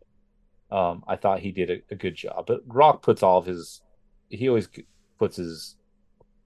He always gives 110 percent with most of the stuff he he ever gets into. So I wasn't expecting a bad performance from him by any means. I think the directing was more of his issue than it was on him actually acting as a character. But yeah, like when it comes to their books, they need to do a better job marketing. They need to highlight certain ones that they actually want to to go out there instead of just like I don't know, like I don't think anybody really knew about Dead Boy Detectives from the Sandman universe. no, I mean, of course I did because I'm a huge Sandman fan, but where's the real marketing? Where where what what are they doing to push their their book sales? Minus things like Batman and Superman, Wonder Woman, like these lower tier characters they're not doing anything with. It's really like the, closest you're gonna get is just the um the ad in the comic for another book, and then it's like, hey, if you're reading that, you should read this, and that's about it. I think it's honestly because they're so afraid of spending that extra money, and they're probably still budgeted on like what marketing they can do for comics, and they're like, we could do it for these books, but it could also be for nothing. Whereas we know there'll be a better potential if we just focus it on the Trinity characters for advertising, and that could be the reason. Um, that's just my guess. I'm not too sure, yeah, honestly. no, it could be for sure. I think I'm sure there's probably people in the creative space or the marketing team that's saying, "Hey, we need to do this, this, this, this," and then you know, they get all hyped up on it and they probably have some manager above them. It's like, nope, we're not going to do any of that. You know, like I, I've seen that happen in the corporate world so many times where it's like you actually have some very smart moves that should be done, but just because it costs a little bit much, you got some manager above wanting to save payroll or wanting to save on advertising expense to make them look good and they kill it and so they don't actually get the marketing out there which if they would let it go through you know and i mean i don't i know like large companies are always slow to get out there and market to new audiences because obviously it costs more money to bring in new audiences than it does to keep old customers but yeah. they really need to do a better job with their like i don't know what what's the new generation? Generation z or something like that? They need like they need to bring in some of these new gen z people to start pushing stuff like in the tiktok world or yeah you know like where tiktok videos for this yeah. Yeah i mean i'm old too. I just i just had my birthday saturday so well yesterday. Um i'm feeling oh, happy birthday, man. but it's one of those situations where they they're missing this new generation i mean i have a shop right next to essentially a Pokemon card store, right? And all the time I get people that come in here with their kids that are like eight, nine years old, and their moms or dads like, oh my gosh, a comic book store, this is so cool. And their kids are like looking at their Pokemon cards, thinking like, oh, whatever, I don't care. And their moms are like, oh, check out Spider Man, look at Batman over here. And the kids are like, but I got my Pokemon card, I don't care. So they don't care. Like the new generation, these young kids, they're not caring about comic books like we did. And why? It's because it's not being presented to them as being cool. These trading cards, these Pokemon cards, that's what's cool. So DC, Marvel, comic books in general, these marketing teams need to find out what's making the kids like those cards and try to bring some of that appeal back to comics to make that seem like it's it's part of it. And I think DC is the first one to start doing it. And two of the new titles recently, they created those books. I'm spacing. I think one is the new Lazarus, the one um, that just came out. It's the trading card uh, one where the front cover and the back cover actually has trading cards on them that you can tear off. oh, interesting. Use. Okay. And I remember like a month ago they had another uh, issue for one of the the B covers on one of the books. I forget. I think it was a Dark Crisis one. It's the same thing but I think it needs to go beyond that. They need to they need to spend money on marketing to that that new generation. I mean, there's a yeah. whole area like um like you said TikTok, but also Twitch. A lot of a yeah. lot of them watch Twitch. If they had a Twitch channel, they're like, hey, you know, we talk about this stuff, and they just talk about older comics and like make it feel like it's a really cool story or connect them to movies and cartoons. Because the whole thing for me when I was a kid, the reason I got into comics, like I watched the Batman animated series, the Spider-Man '90s show, X-Men Evolution. Like those are the shows I like to watch. And uh, at a certain point, I, I didn't get to really go to comic. You I'm a kid, on money. But yeah. like, uh, we'd go on a trip to our like a cabin we always like to go to every summer. And my mom would like we'd go to the Smart to get food, and my mom would let me go to the comic rack. It was just a little rotating oh, yeah. rack. Oh yeah. And I always get the Batman book. I had no idea if they were connected or anything. It was like if I was I was usually looking for the one that was tied into the show. I'd get the animated series like book Batman Adventures or something, but every now and again I get something random. And as a kid, I would be so confused to get like Streets of Gotham or not Streets. Uh, it was Gotham Knights, and I'm like, whoa, there's drugs in this. What's happening? Or like uh, back like it was the Cassandra Cain Detective Batgirl uh, ongoing and stuff like that. Like it was that era of time where I just get these random books. Um, and they have to also know like kids not necessarily won't like they might not even always be able to buy books. So it's like they might just buy one book and it's like it could be anything. Um, so they just gotta utilize all these different forms of social media to really hit that. Not necessarily Instagram now because that's more of millennial at this point, if anything. Yeah. Um, but yeah, Twitch, TikTok, if they really make that more current and I've seen I feel like they've tried just it's like they do it without advertising, but also they don't try it enough where they're like, well, here's Batman Fortnite, uh, which they were like, here's Fortnite codes for uh, Batman skins in Fortnite, and I'm sure that sold a lot. Um, I still have so many left, so if you need any new skins, let me.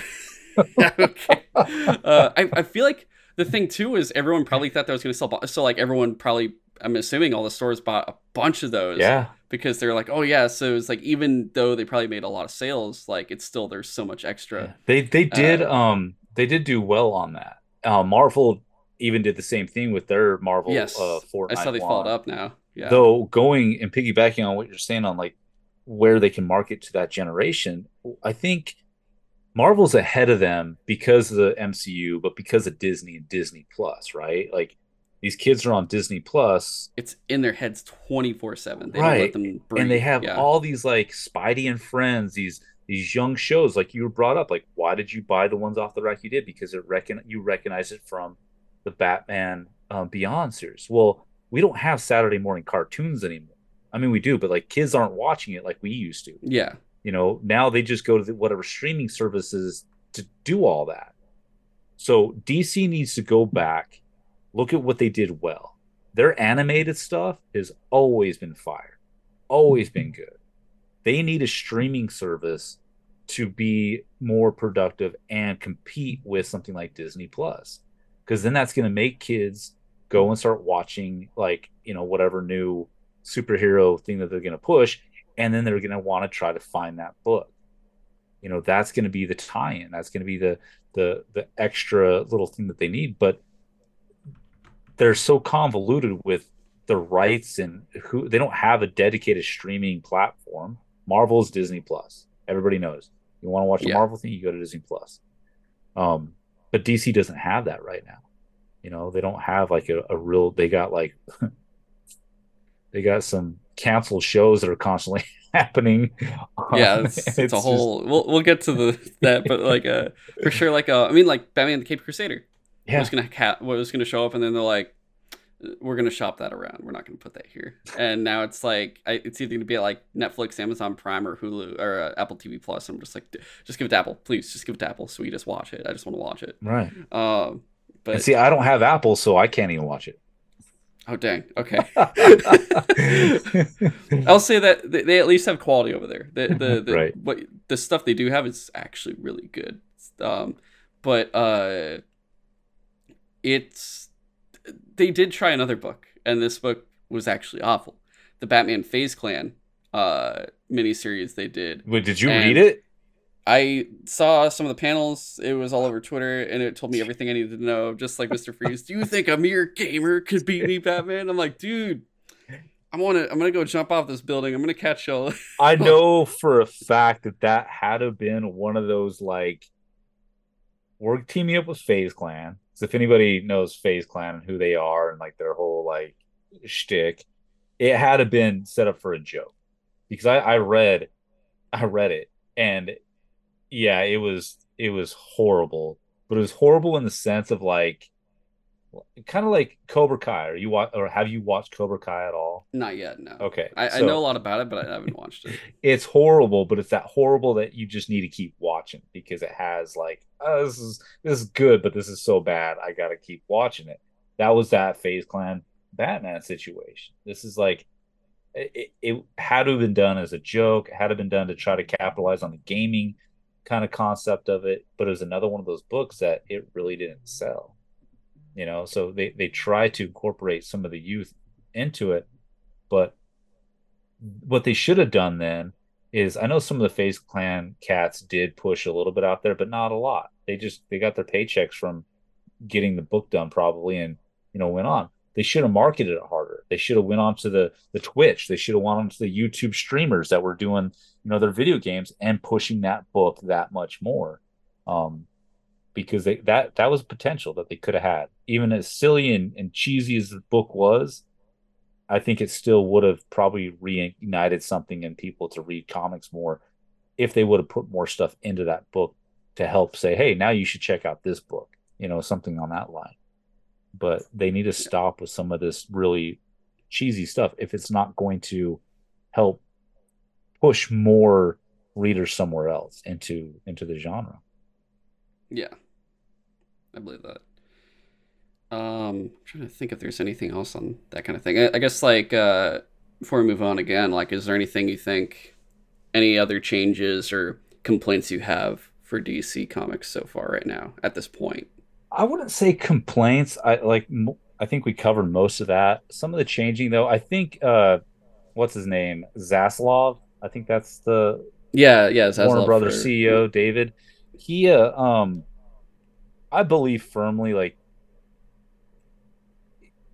CEOs, they have one one obligation to any company, right? It's to create profit, profit. for their their shareholders. yeah, and people always assume that's some bad thing when it's it's not um if we think about it like I, I don't well in my stock portfolio i don't think i actually own any warner brothers stock currently which i actually might think about. But um it's one of those situations where while it's low.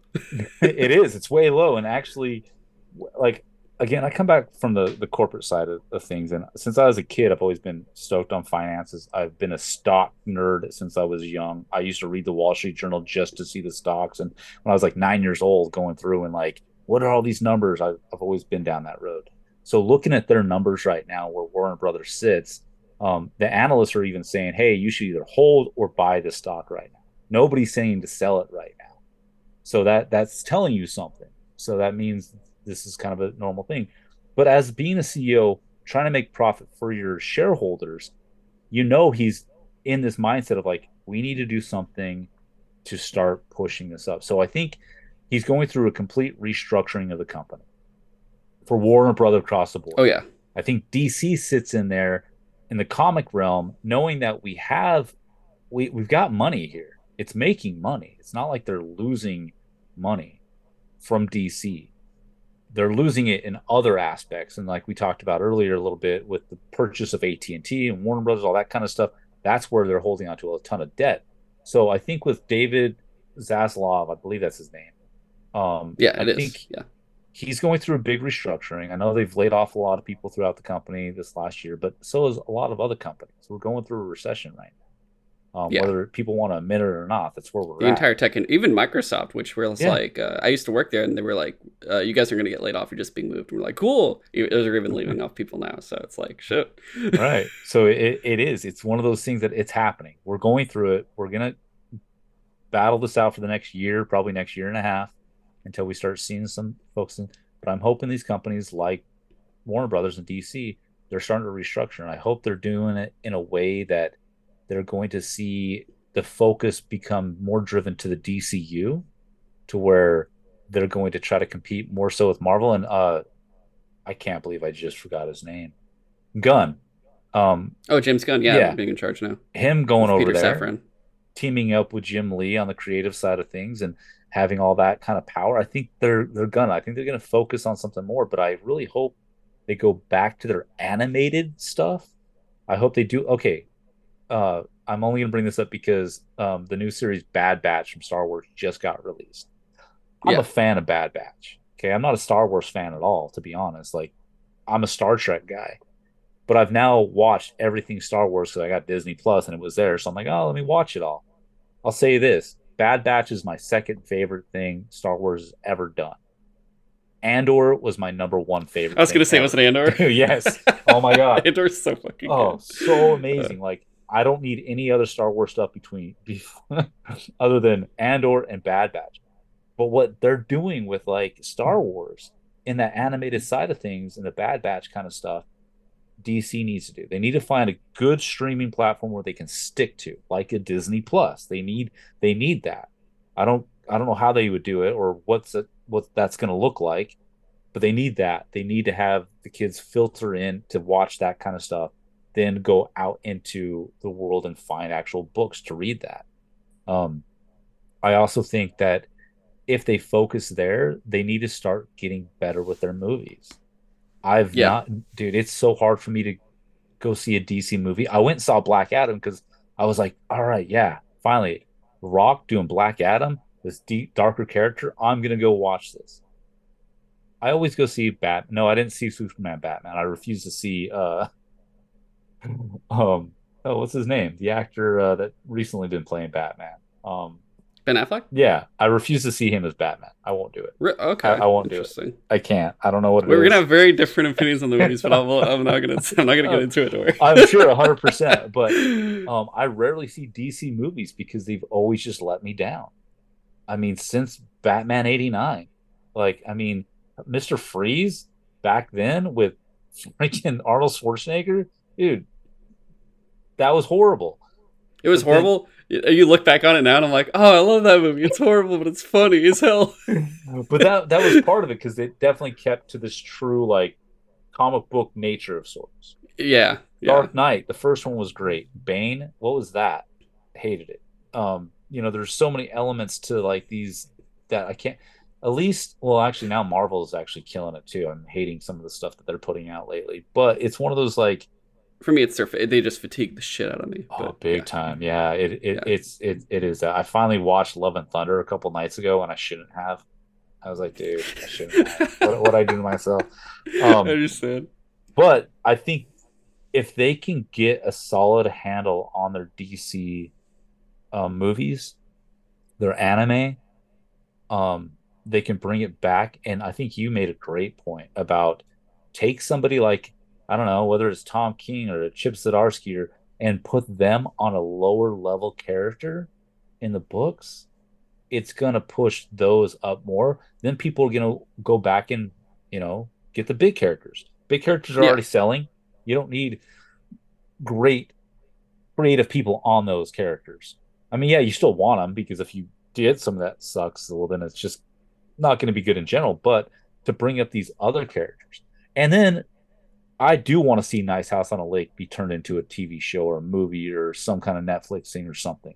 I want them to do more titles like that. I want to bring back the old like Vertigo type thing. I thought that's what they were doing with the Black Label, and they're they kind of are, but they need more of it.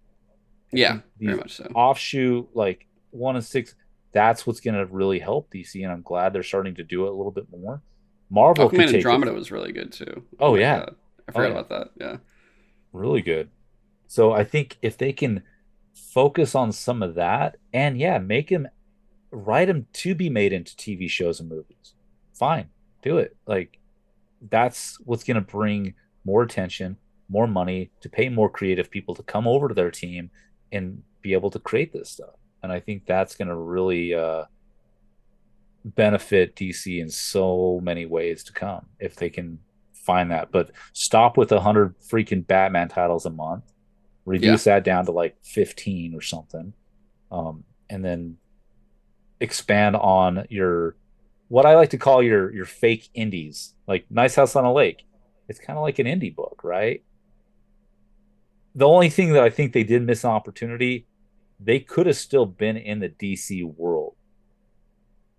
You know what i mean? Yeah, like I guess so. like yeah, like i don't want to ruin it for you but sandman did that Um, I did. I did. I, I heard a bit about that. I mean, it's like the same thing with Swamp Thing. It used to be kind of on his own. Then you're like, look, it's Constantine and Batman, and you're like, okay, Yeah, exactly. So I think that's something that um if they would have incorporated a cut like I don't know, like make one of the characters in Nice House on a Lake talk about, oh yeah, I remember when Batman was in Gotham and did just just a quick little thing to to keep that world connected. That's all they need to do. Yeah. And I, I mean, think like, that- that uh. Definitely. And I, I feel like because you went through all that, I have like uh, different points to make, but it's like on different timelines of when you were talking about. So I guess I'll. I'm like, where do I start? I guess I'll I'll go backwards. um, I, I yeah, for the comics for sure, and I think depending on how all the like other media goes, it really depends on how that goes for it to really hit this. Especially like you know they did um the Gotham Knights game, and that was it bombed. It, it did not do like it, probably sold, but it didn't like I didn't buy it, and I'm a big. I always like I would have bought a Batman game no problem. and had his name on it. I'm like, yeah, I'll get it, and I didn't, and that says something. Uh, just because how bad that was, and they have like a mini series for it tied in. But I think if they, yeah, they do stuff like bring back Aquaman, have like someone like Tom Taylor or someone do Aquaman and something like that. Like Maybe I'll it's actually crazy read it if he did it because I don't like Aquaman. But if Tom Taylor wrote it, I, I might read it. He was my. That's the crazy thing. In terms of actual powered people, he's my favorite superhero. Really? Uh, besides, Oh, because man. yeah, it's it's surely for. The, I'm not a good swimmer. I can't swim well. So I'm like, this is the guy I want to be. I want to like breathe underwater and do all this stuff. That sounds like a dream come true. Um, but like, yeah, I feel like he always gets the shit end. Like Geoff Johns brought him back, and it was phenomenal. And like Kelly Sue DeConnick did more with them and I'm like, these are great. And then all of a sudden, it just tanked, and they're like, we're gonna switch Aquaman and have uh, Jackson Hyde do it, and I'm like. yeah, let's see how it goes. And then it lasts like seven issues, and I'm like, I guess people didn't like it. I was buying it, but I was like, people were just like, nah, I don't want this. Um, uh, but like, there's yeah, there's so many characters for them to do. But then reflecting back on like, well, what do they do to bring it in? And having James Gunn in charge now, and his whole thing was saying everything is going to be more or less connected, like uh, movies, TV shows, games are all going to be set in the DC universe. And he's like, I'm not running this like Marvel. I don't want like a whole like this is the Marvel timeline. I'm running this like Star Wars where this is the universe and all these things are happening in this universe and it's one universe. That's how he's approaching it. And I was like, that's that's actually interesting. That's I didn't yeah. I didn't never thought I'd look at it that way, especially considering DC's very much known for the multiverse. So they could still, I guess, do that, just you know, still have it all connected and like um having connected live action series with cartoons and uh, film and animated film and games is going to be very interesting because that will make people want to connect more and that will hopefully not fatigue them like Marvel has but like make people more interested especially if they make sure it's completely like make sure they're different enough that you're not feeling like you're just watching the Marvel show every two like every month or something if it whether it's on Disney Plus or in a theater but uh it's gonna be yeah, it's gonna be interesting to see how it all goes. It's just also funny because right before that they're like, we're doing the big Batman animated series. All right, we're gonna send it somewhere else. But uh, the current shows they have for kids are like a, a DC like Batmobile Hot Wheel type show where everyone's cars or something, and then the DC Superhero Girls show, which I I have a five year old niece. She likes that show a lot, and every time like she comes to visit uh, from like across the country, uh, she'll hang out in my room sometimes, and I'm like, "Do you want to put on the DC Superhero Girl show or something?" And she's like, "Yeah," and like we'll watch it for a bit, get bored, and walk away for something else because she's five. But like, uh, they do have interest in that kind of stuff, and it's also the whole thing of like, hopefully they think kids aren't dumb necessarily, and they could actually comprehend stuff. Because I was a kid, Batman animated series, Justice League the plots in there were very intricate and actually yeah. very, very like there was politics in there. And as a kid, I'm like, that makes sense. Yeah, that makes sense. And I'm like, oh yeah, I understand that. And I'm like, dude, make sh- like give kids a bit of credit. Like, yeah, you can make a more mature show without making it like really mature, and they'll be fine with it. Like, they probably will understand it at this point, especially at this age and of information era we're in at this point, where everyone's using phones and TikToks everywhere. Like, you can do it. Um, it's possible. Uh, hell, they can even do more shorts because kids' attention spans are more like 30 seconds. So, like, they could really do something with that, make more short term, like, little things. Like, they were doing that Justice League action show where it was like shorter, little, like, mini cartoon episodes that were yeah. like five minutes long or something. Like, that could also work. But, uh, in terms of like, yeah, Zaslav and the way they're doing everything, like, we've seen everything. And I do agree, like when they're like, "Oh, Batgirl's canceled. These movies are canceled. That we're gonna be on HBO Max, and we're taking these off." I was like, "I can't believe you're doing this," but I completely understand that you're doing this, and I, I get it. I get like, yeah, right now we're acting like bean counters, and it's like, well, yeah, have you seen the death there? And I, I completely get that they actually want to make money and not be like looking at this stupid amount of like loans and crap, more or less, that you'd have if you just bought a house and you're like, oh, I don't even own my house. Uh, it's gonna be interesting to see like how they really pull it off and if they just start making popular things that people really want then they won't even have to cut too much more things. But uh, i was afraid at a certain point just because like you know back when at&t and dc or at&t and warner brothers like became one thing. There was a whole thing i think was actually of all people freaking um uh was ethan van sciver or something where he was like uh yeah, they're gonna do 5G or they're gonna get canceled. Like the the comics are gonna get taken out by AT and T. They're gonna like just drop them because the profits aren't as much as they'd want. And there was a big scare, and then it ended up not happening. But you you felt like I guess that fear, and it was like pre-COVID era. It was like around 2018, 2019. I think that was happening. And then now it's like the same thing. Another merger. You're seeing all the layoffs, uh, like you said before, and um, things being removed from HBO Max, which no one ever thought would happen. And they're like, yeah, why have all these things and all these licenses when we could just cut it off, not pay these licenses, take these things off we do have, license it somewhere else so we're actually making money off of it instead of hoping like, you know, I hope more people subscribe for this specific thing or something like that. And I'm like, ah, I don't like this, but I get it, especially if uh, HBO Max and Discovery Plus are going to merge into one and have all this extra content together. Like, I guess I do get it to an extent, but um, at a certain point, yeah, it's going to be a spot where I, I'm, I guess because the amount of stuff they're cutting right now hasn't been like nonstop. It's not like every week there's something new they took off or cut or like closed or canceled. It's very tactical that they've been doing it so far. You could tell they're doing a lot of research of what is something we can get rid of, look through every single thing we have. And they said Westworld was doing good and then its viewership dropped. Its viewership dropped this much that it was canceled. Why do we need it still? Okay, take it off.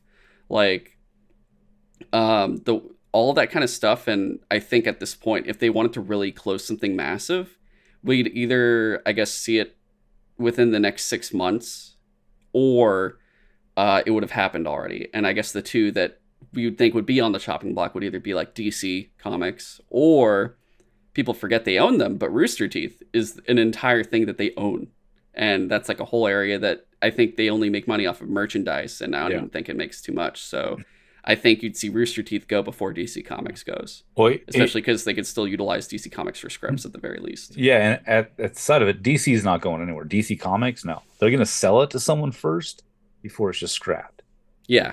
But DC Comics, though, the underlying element that pushes the narrative for all their other DC stuff. Who's going to go watch a Batman movie? There's no Batman comics anymore. Yeah. You know, there's nothing holding. So that's going to be, we're not, I'm not worried about DC Comics going anywhere. They're doing well on that side of things.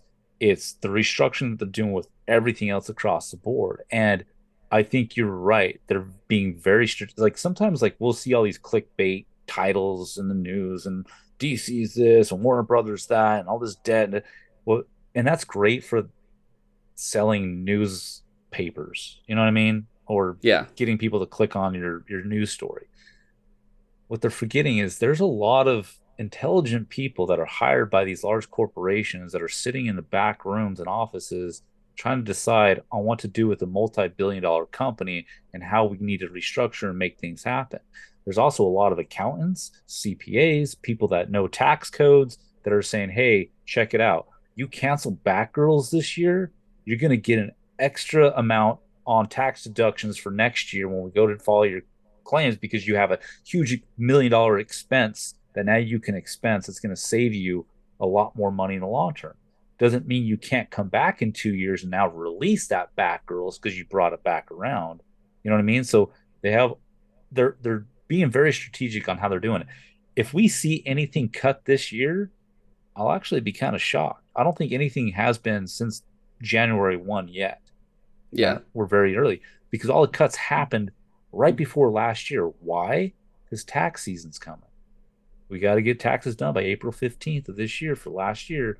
Let's get it all taken care of before December 31st so we can write those all off as expenses that didn't work out.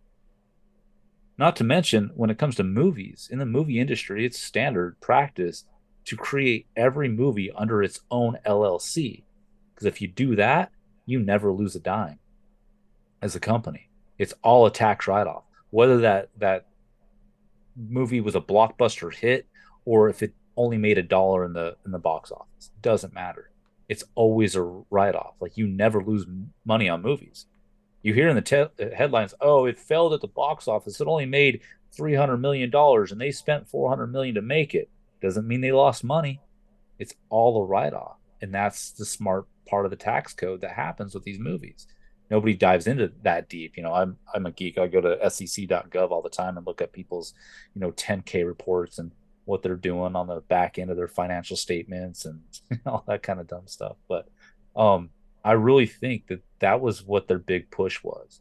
We need to have as much to go to the tax season with on our expense report first.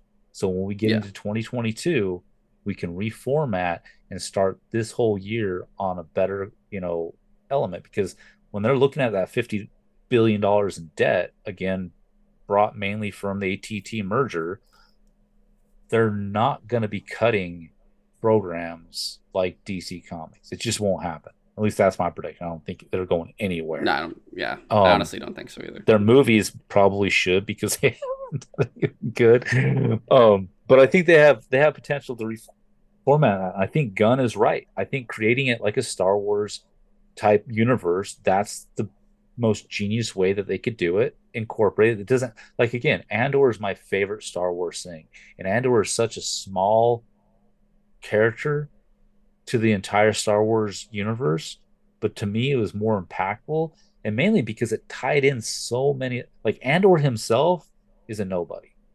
Not no, he's not a nobody. He's more of a martyr. We all know his outcome. He And a up, short term one at that. Like he's not Yeah. even like someone that his name goes beyond the what he does, right. more or less, or at least the event that takes place, because then it gets drowned out by like twenty other things that become more impactful. but he the show itself brought in so many other elements of that universe that all have connections in great places.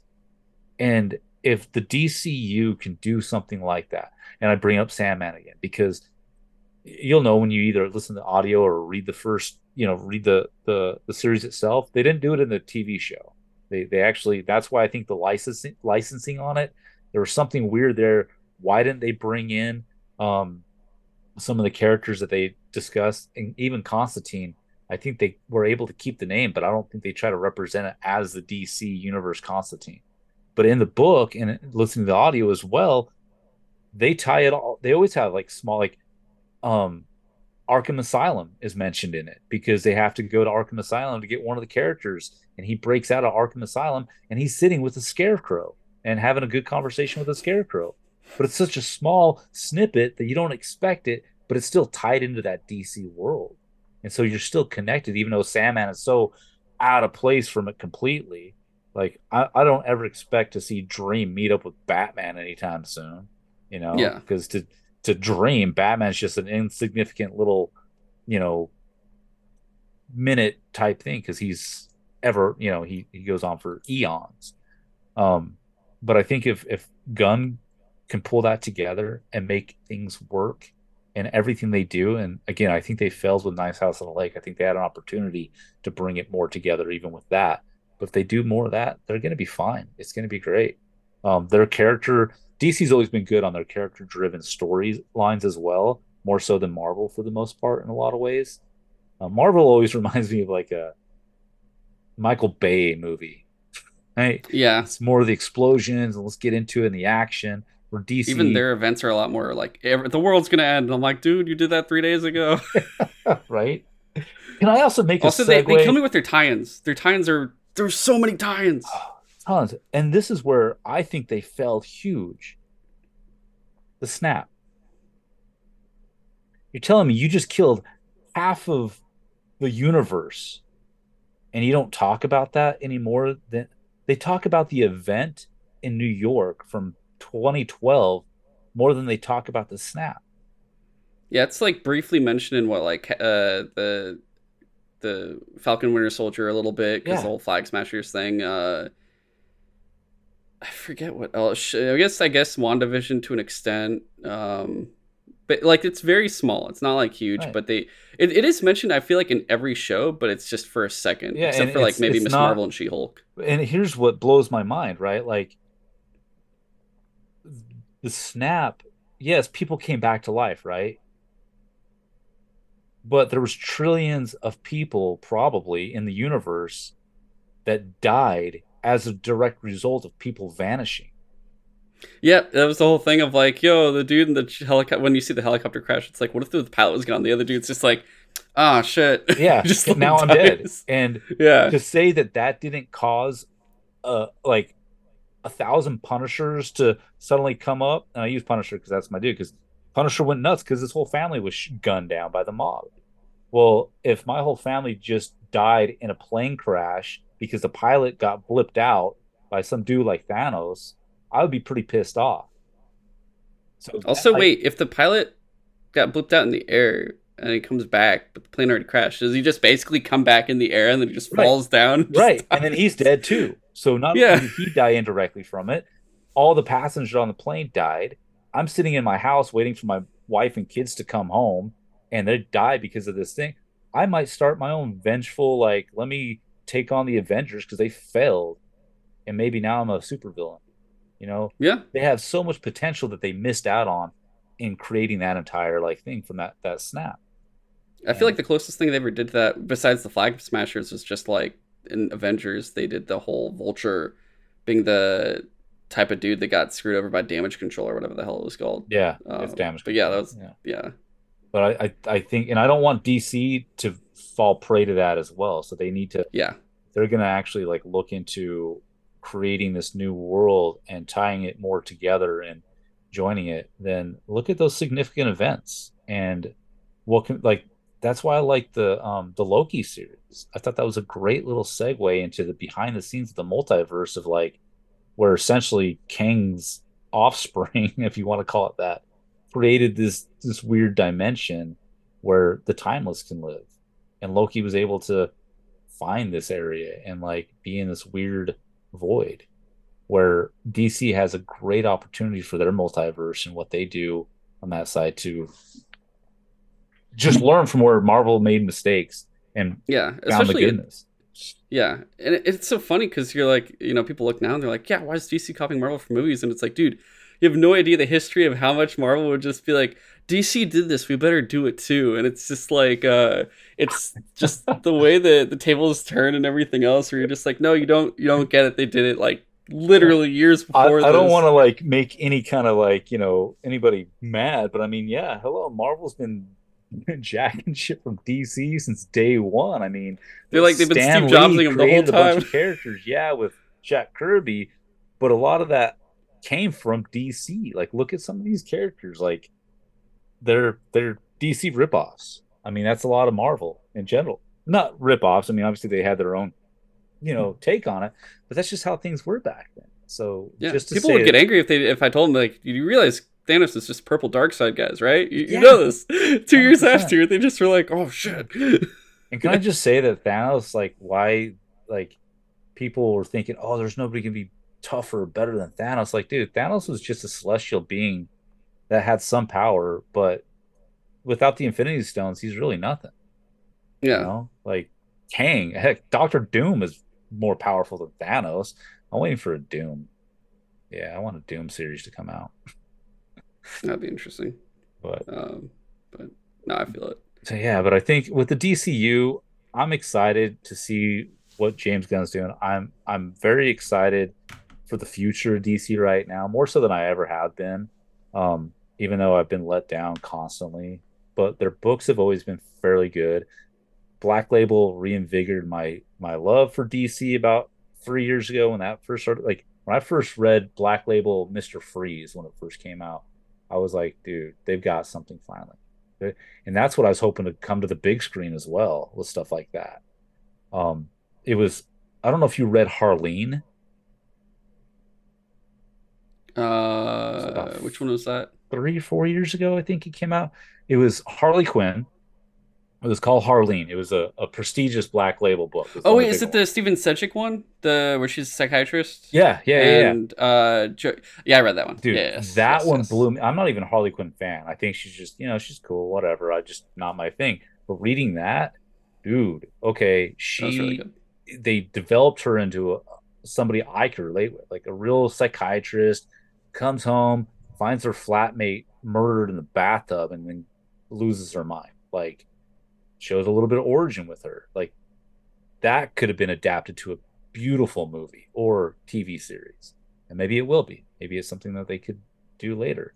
Um, I don't know if you Šejić was actually besides that he was going to do um a Poison Ivy and a Catwoman one too. He wanted to do all that and then like a Gotham City Sirens. I'm like, dude, with his art too, it's insane because so He- good.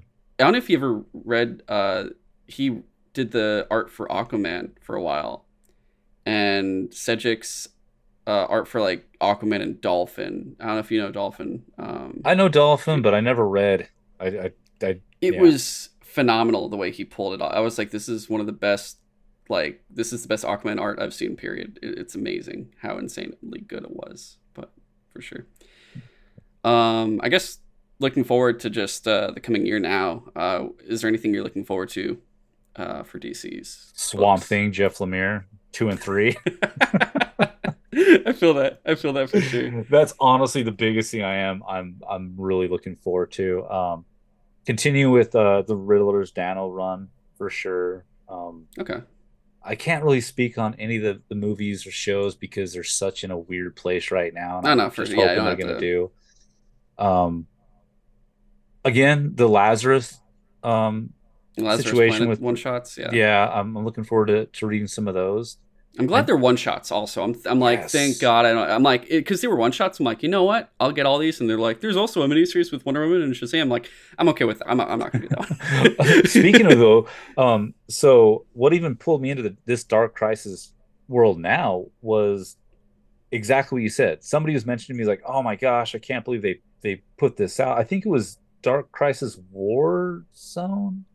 Warzone. Yeah, there's Warzone, Dark Army, Big Bang. Oh, it was Dark Army. No, no, no, it was Dark Army. So someone was like, "Oh, I can't believe they they're coming out with Dark. I'm not buying that." Blah. I was like, "For like why?" And they they had this big issue with it, and so I ended up reading it, and I was hmm. like, "This is actually pretty good. This makes me want to read more of the Dark." So I asked him, "I was like, so what? Why? Why were you so? Like, I just don't want to start another series." I'm like, "Dude, it's a one shot." And he was like, "It was a one shot," and I was like, "Yeah." He's like, "Oh, okay. Well, now I'll read it." I'm like, "Oh." Well, because he thought it was going to be another series. Because he's like, I can't, I, I can't afford adding more series to my already extensive list. And I was like, I get that. So you're right. It's it's awesome that they're doing these like one shots as opposed to, you know, seven new series. That's going to take you know forever to to get Yeah, I would, I would have been like, nah, I'm good. Thanks. Yeah. So I'll just read whatever Mark Waid is gonna write specifically, and then that's it. See you later. Uh, yeah. For me, I, I think it's. I mean, for sure, Nightwing 100. I'm so pumped for Okay. Nightwing 100 and everything coming out after. Uh, the end of uh Beyond the White Knight, for sure. Yeah. Uh, but I guess more long term and everything else. Um, I'm curious to see the Zdarsky and Ram V's Ramsey's uh, Batman and Detective runs, like how are those are going to go? Which I know I'm just saying like, oh, more Batman guys. um, but like, uh, what was the other thing I was just thinking of a second ago? Um, oh, I, this is more of a joke, but like, I, I think the thing I was looking forward to the most was all the limited series I was reading are all ending, like from December to like March. They're all just like, I'm like, oh, all the vampire stuff is over. Thank God. Like, Nice House of the Lake is done. Like, all these other miniseries are just finished. I'm like, dude, yes. And they're like, would you like to get any more new ones? I'm like, no, Yeah. no, I'm just gonna get these one shots for the next couple months, and that I, I'm just trying to like decrease, decrease, decrease. I've already got like four X Men books. Like, I'm not trying to do more of this stuff. I, I'm just like trying to decrease as much as possible right now. It's been like insanity. So the less miniseries I jump on, the better. Um, I only did like Danger Street recently, and that was about it. Um, but like otherwise, I think um, I'm curious to see the end of DCeased, like the uh that one with uh still Tom Taylor, more Tom Taylor. Yeah. Uh, but uh, I'm also I'm curious to see where Danger Street goes, and then how Human Target's gonna end. Okay, Uh, so guess are my things. definitely excited for Human Target, what they can do with that. When, bringing up DCeased and like the DC versus vampires and those kind of things, I haven't touched those yet, and I'm actually excited to get into those this year. they're well, actually been- enjoyable. Yeah, I was Yeah. very shocked. That that's something I'm definitely um looking like looking forward to. Not that it's coming out this year, but it's something that's already out that I will actually want to get into and actually read.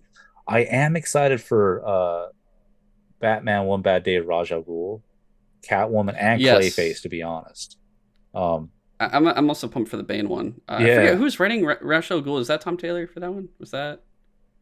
I forget who's writing that one. That one had an interesting writer, I think. was on it Tom was like, Taylor?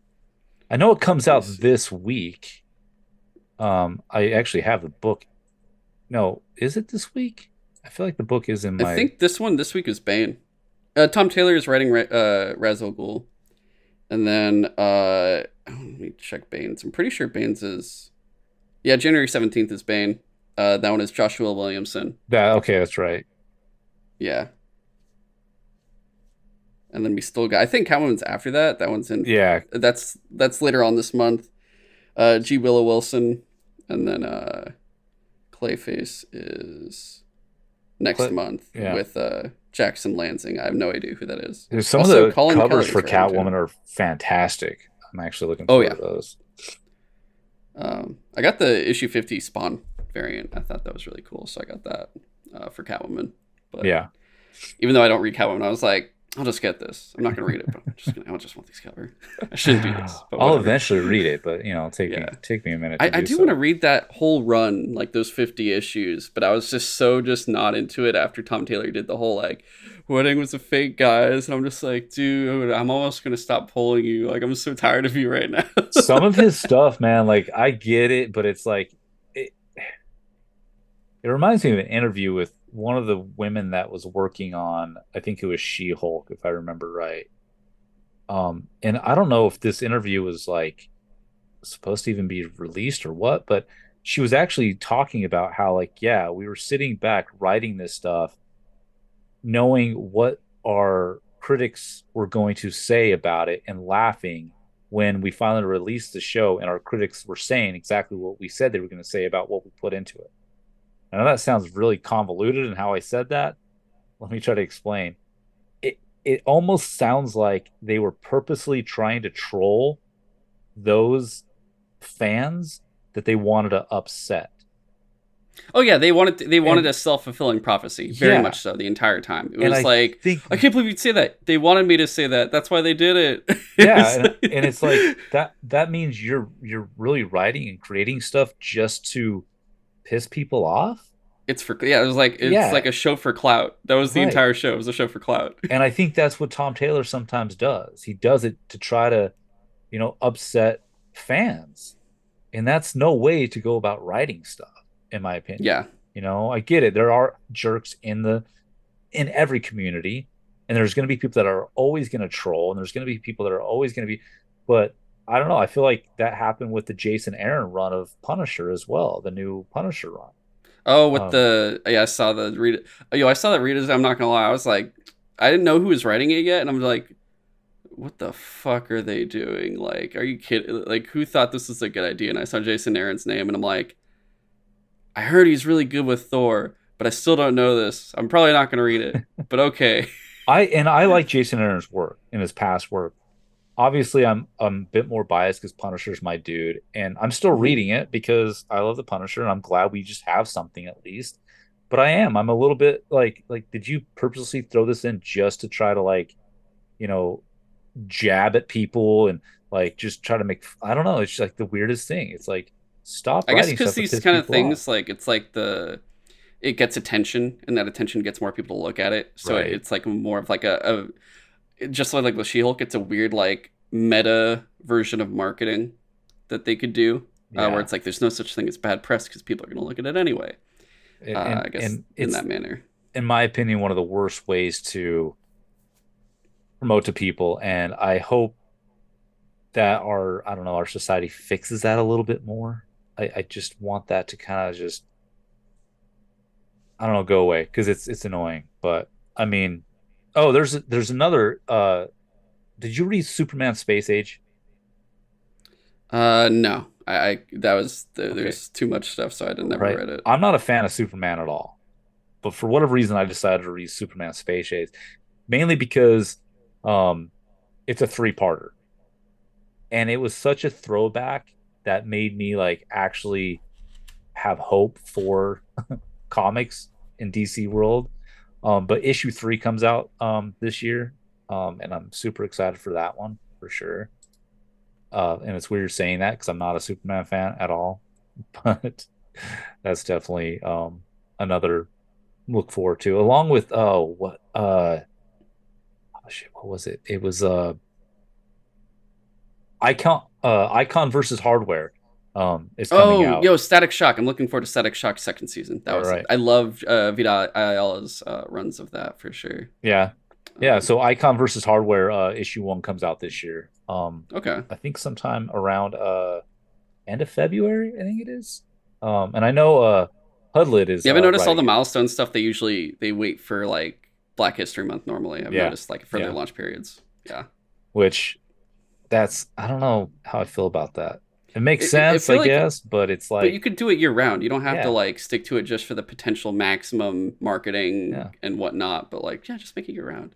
I, I think so. I like hardware. I, I think um great character and I think more of their I don't know. They need, they That's need, a th- like I grew up with the static cartoon too. That's why I was like when Yeah. they said static's coming back, I was like, hell yes, finally! It's been like so long. Like static is such a weird character to that came from a cart. I guess he came from a comic technically, and then came into the cartoon. Yeah. Uh, people forget there was like a comic, but because he looks completely different uh, with the outfit, but for sure. Um, actually, one funny thing with Tom King that was actually kind of fucked up at the same time, because he he like the way he does stuff has been interesting. Where he, he seems like he's a I'm a right no matter what type of guy. yeah. And I met him twice. He, he's like funny. He even did like his really bad his bad Batman drawings. He did it on my like Comic Con lanyard, and I loved it and everything else.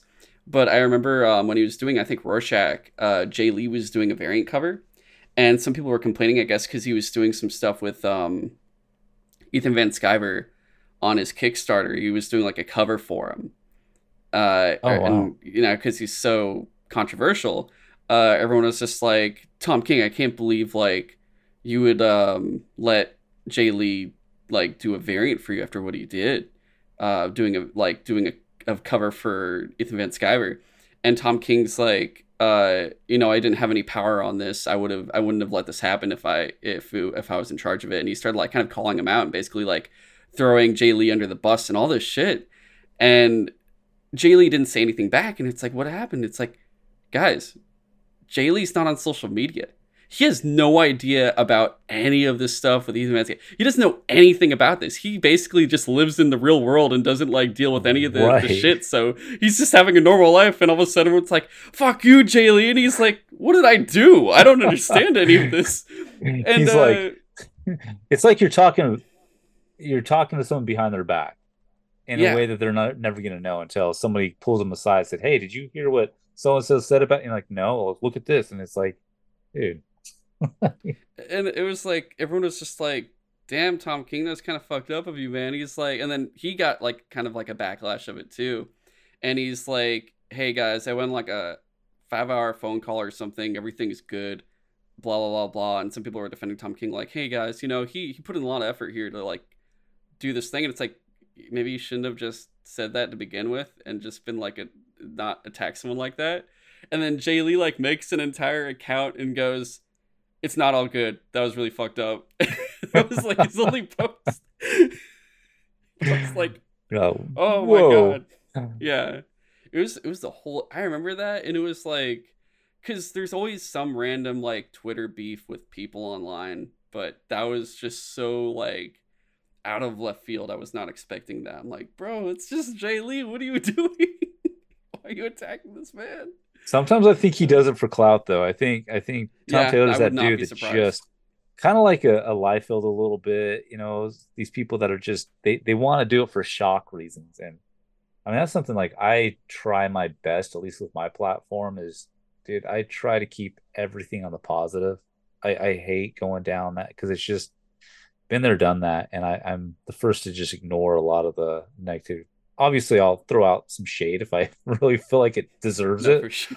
um especially when it comes to you know like jason aaron destroying the character that i grew up loving and I, he didn't destroy him but i i don't get how he can i'm gonna spoil it real quick. So No, it's fine. Uh, part of the, the the new punisher run i i have to bring this up. I just don't i i can't conceive like where jason aaron decided to go with this he tried to create this origin story of Frank Castle as a young kid, like nine or 10 years old, as being already a psychopath and already being connected with the Japanese organization, The Hand.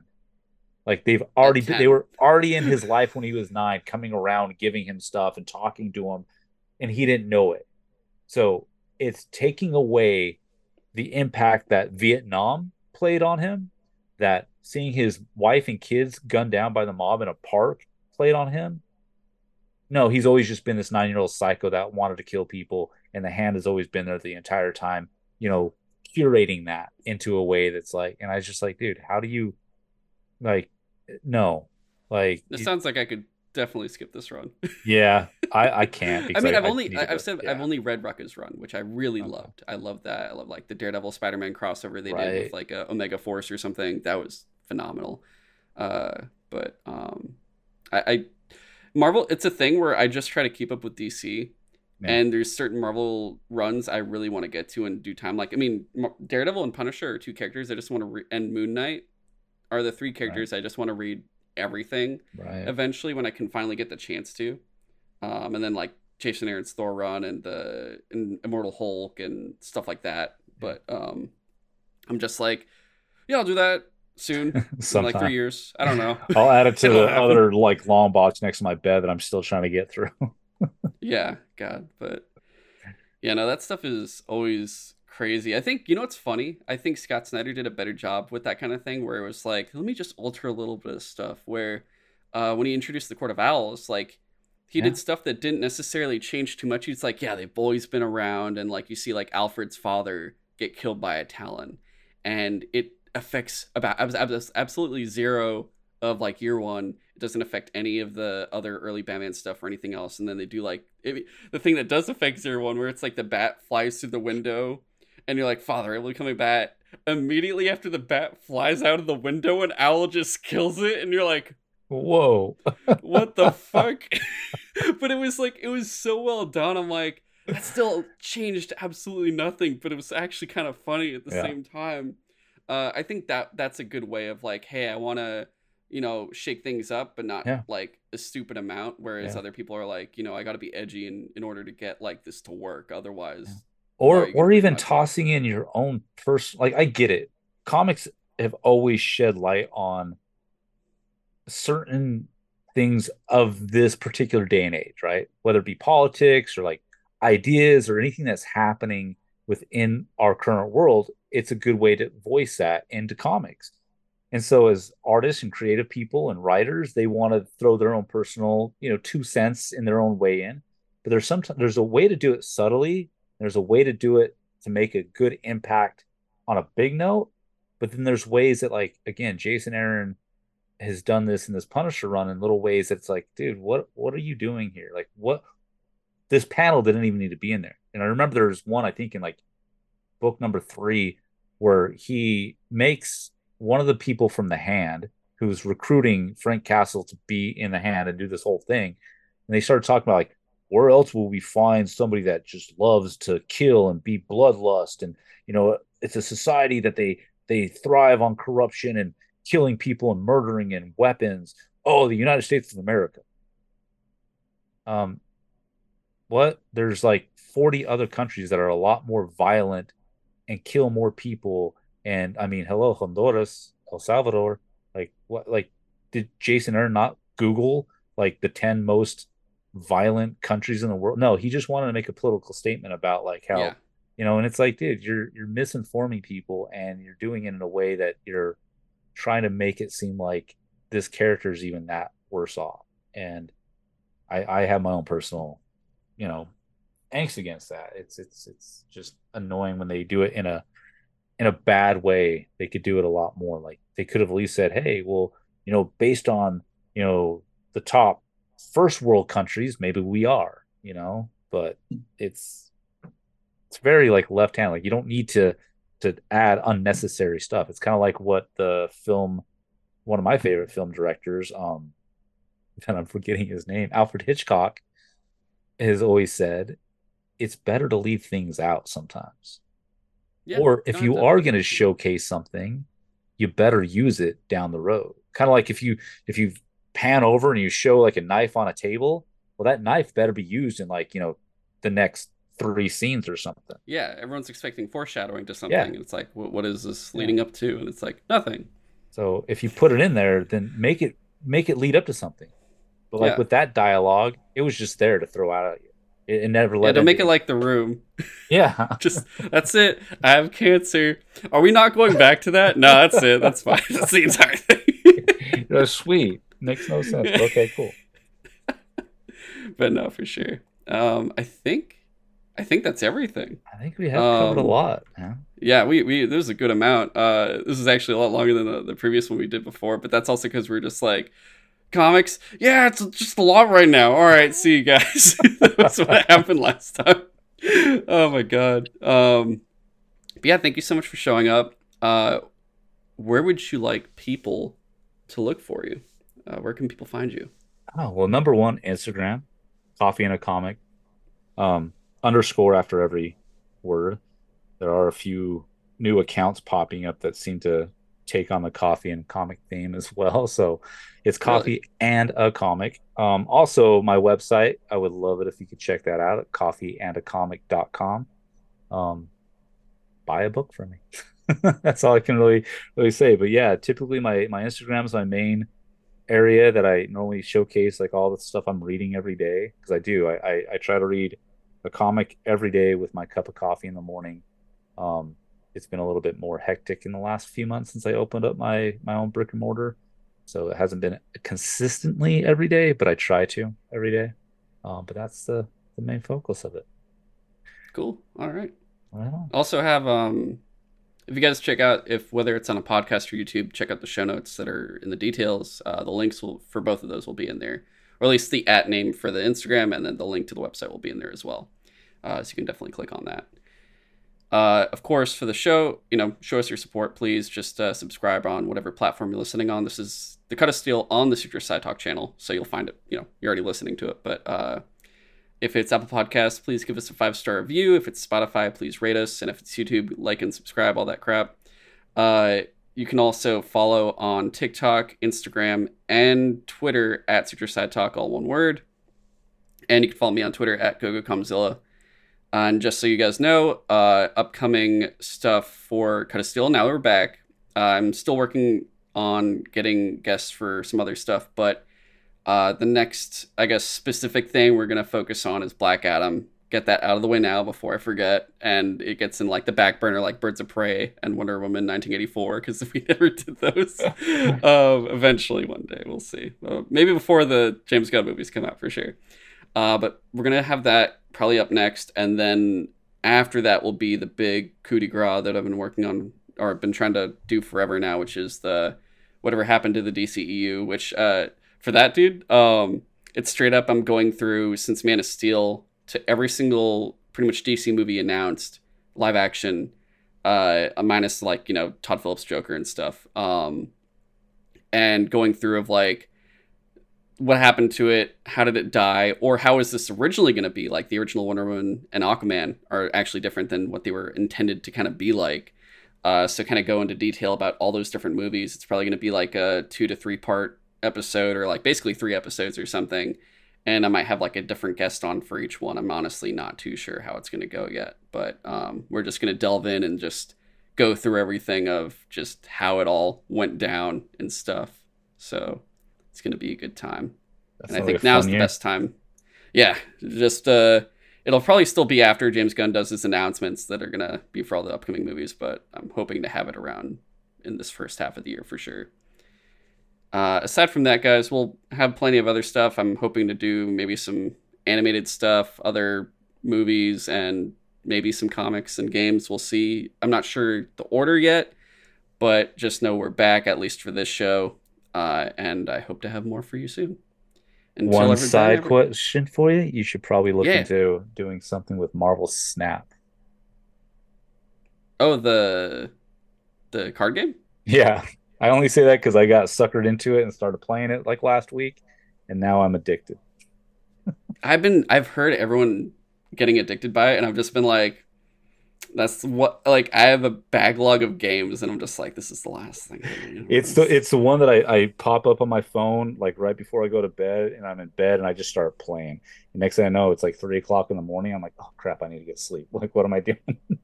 God, yeah, no. I'm, I'm still. I'm gonna try to stay as far from that as possible. That's the last thing I need right now. Oh my God. Be like, what happened to the episode you were making? I don't know. I started playing with these cards. So like, I have Ghost Rider. it's hilarious, but yeah. But I appreciate you having me on, man. I really do. Yeah, thank you for coming. I, I was like, oh man, I should ask. I, I was literally like looking through people, and I'm like, wait, what if I got someone that owns a comic book store? I feel like that would actually be the best person to ask about all this stuff. Like to have someone on talk to me about this. So I'm glad you showed up, man. Very Definitely much appreciate it. It's a, yeah, when you hit me up, I was like, dude, yeah, absolutely. Find some time for that.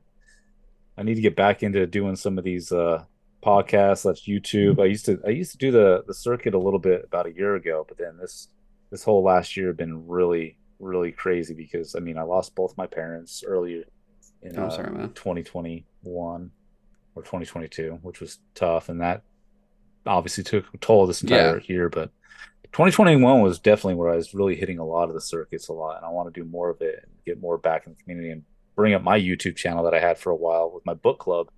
Um, but trying to trying to get more active on it. So thank you for uh, starting my year off with this. So it's going to definitely motivate yeah, definitely. me to do more. So if you ever want me back on too, let me know. Oh yeah, definitely. I'd, I'd be happy to have you on again for sure. All right. Until next time, everybody. So long.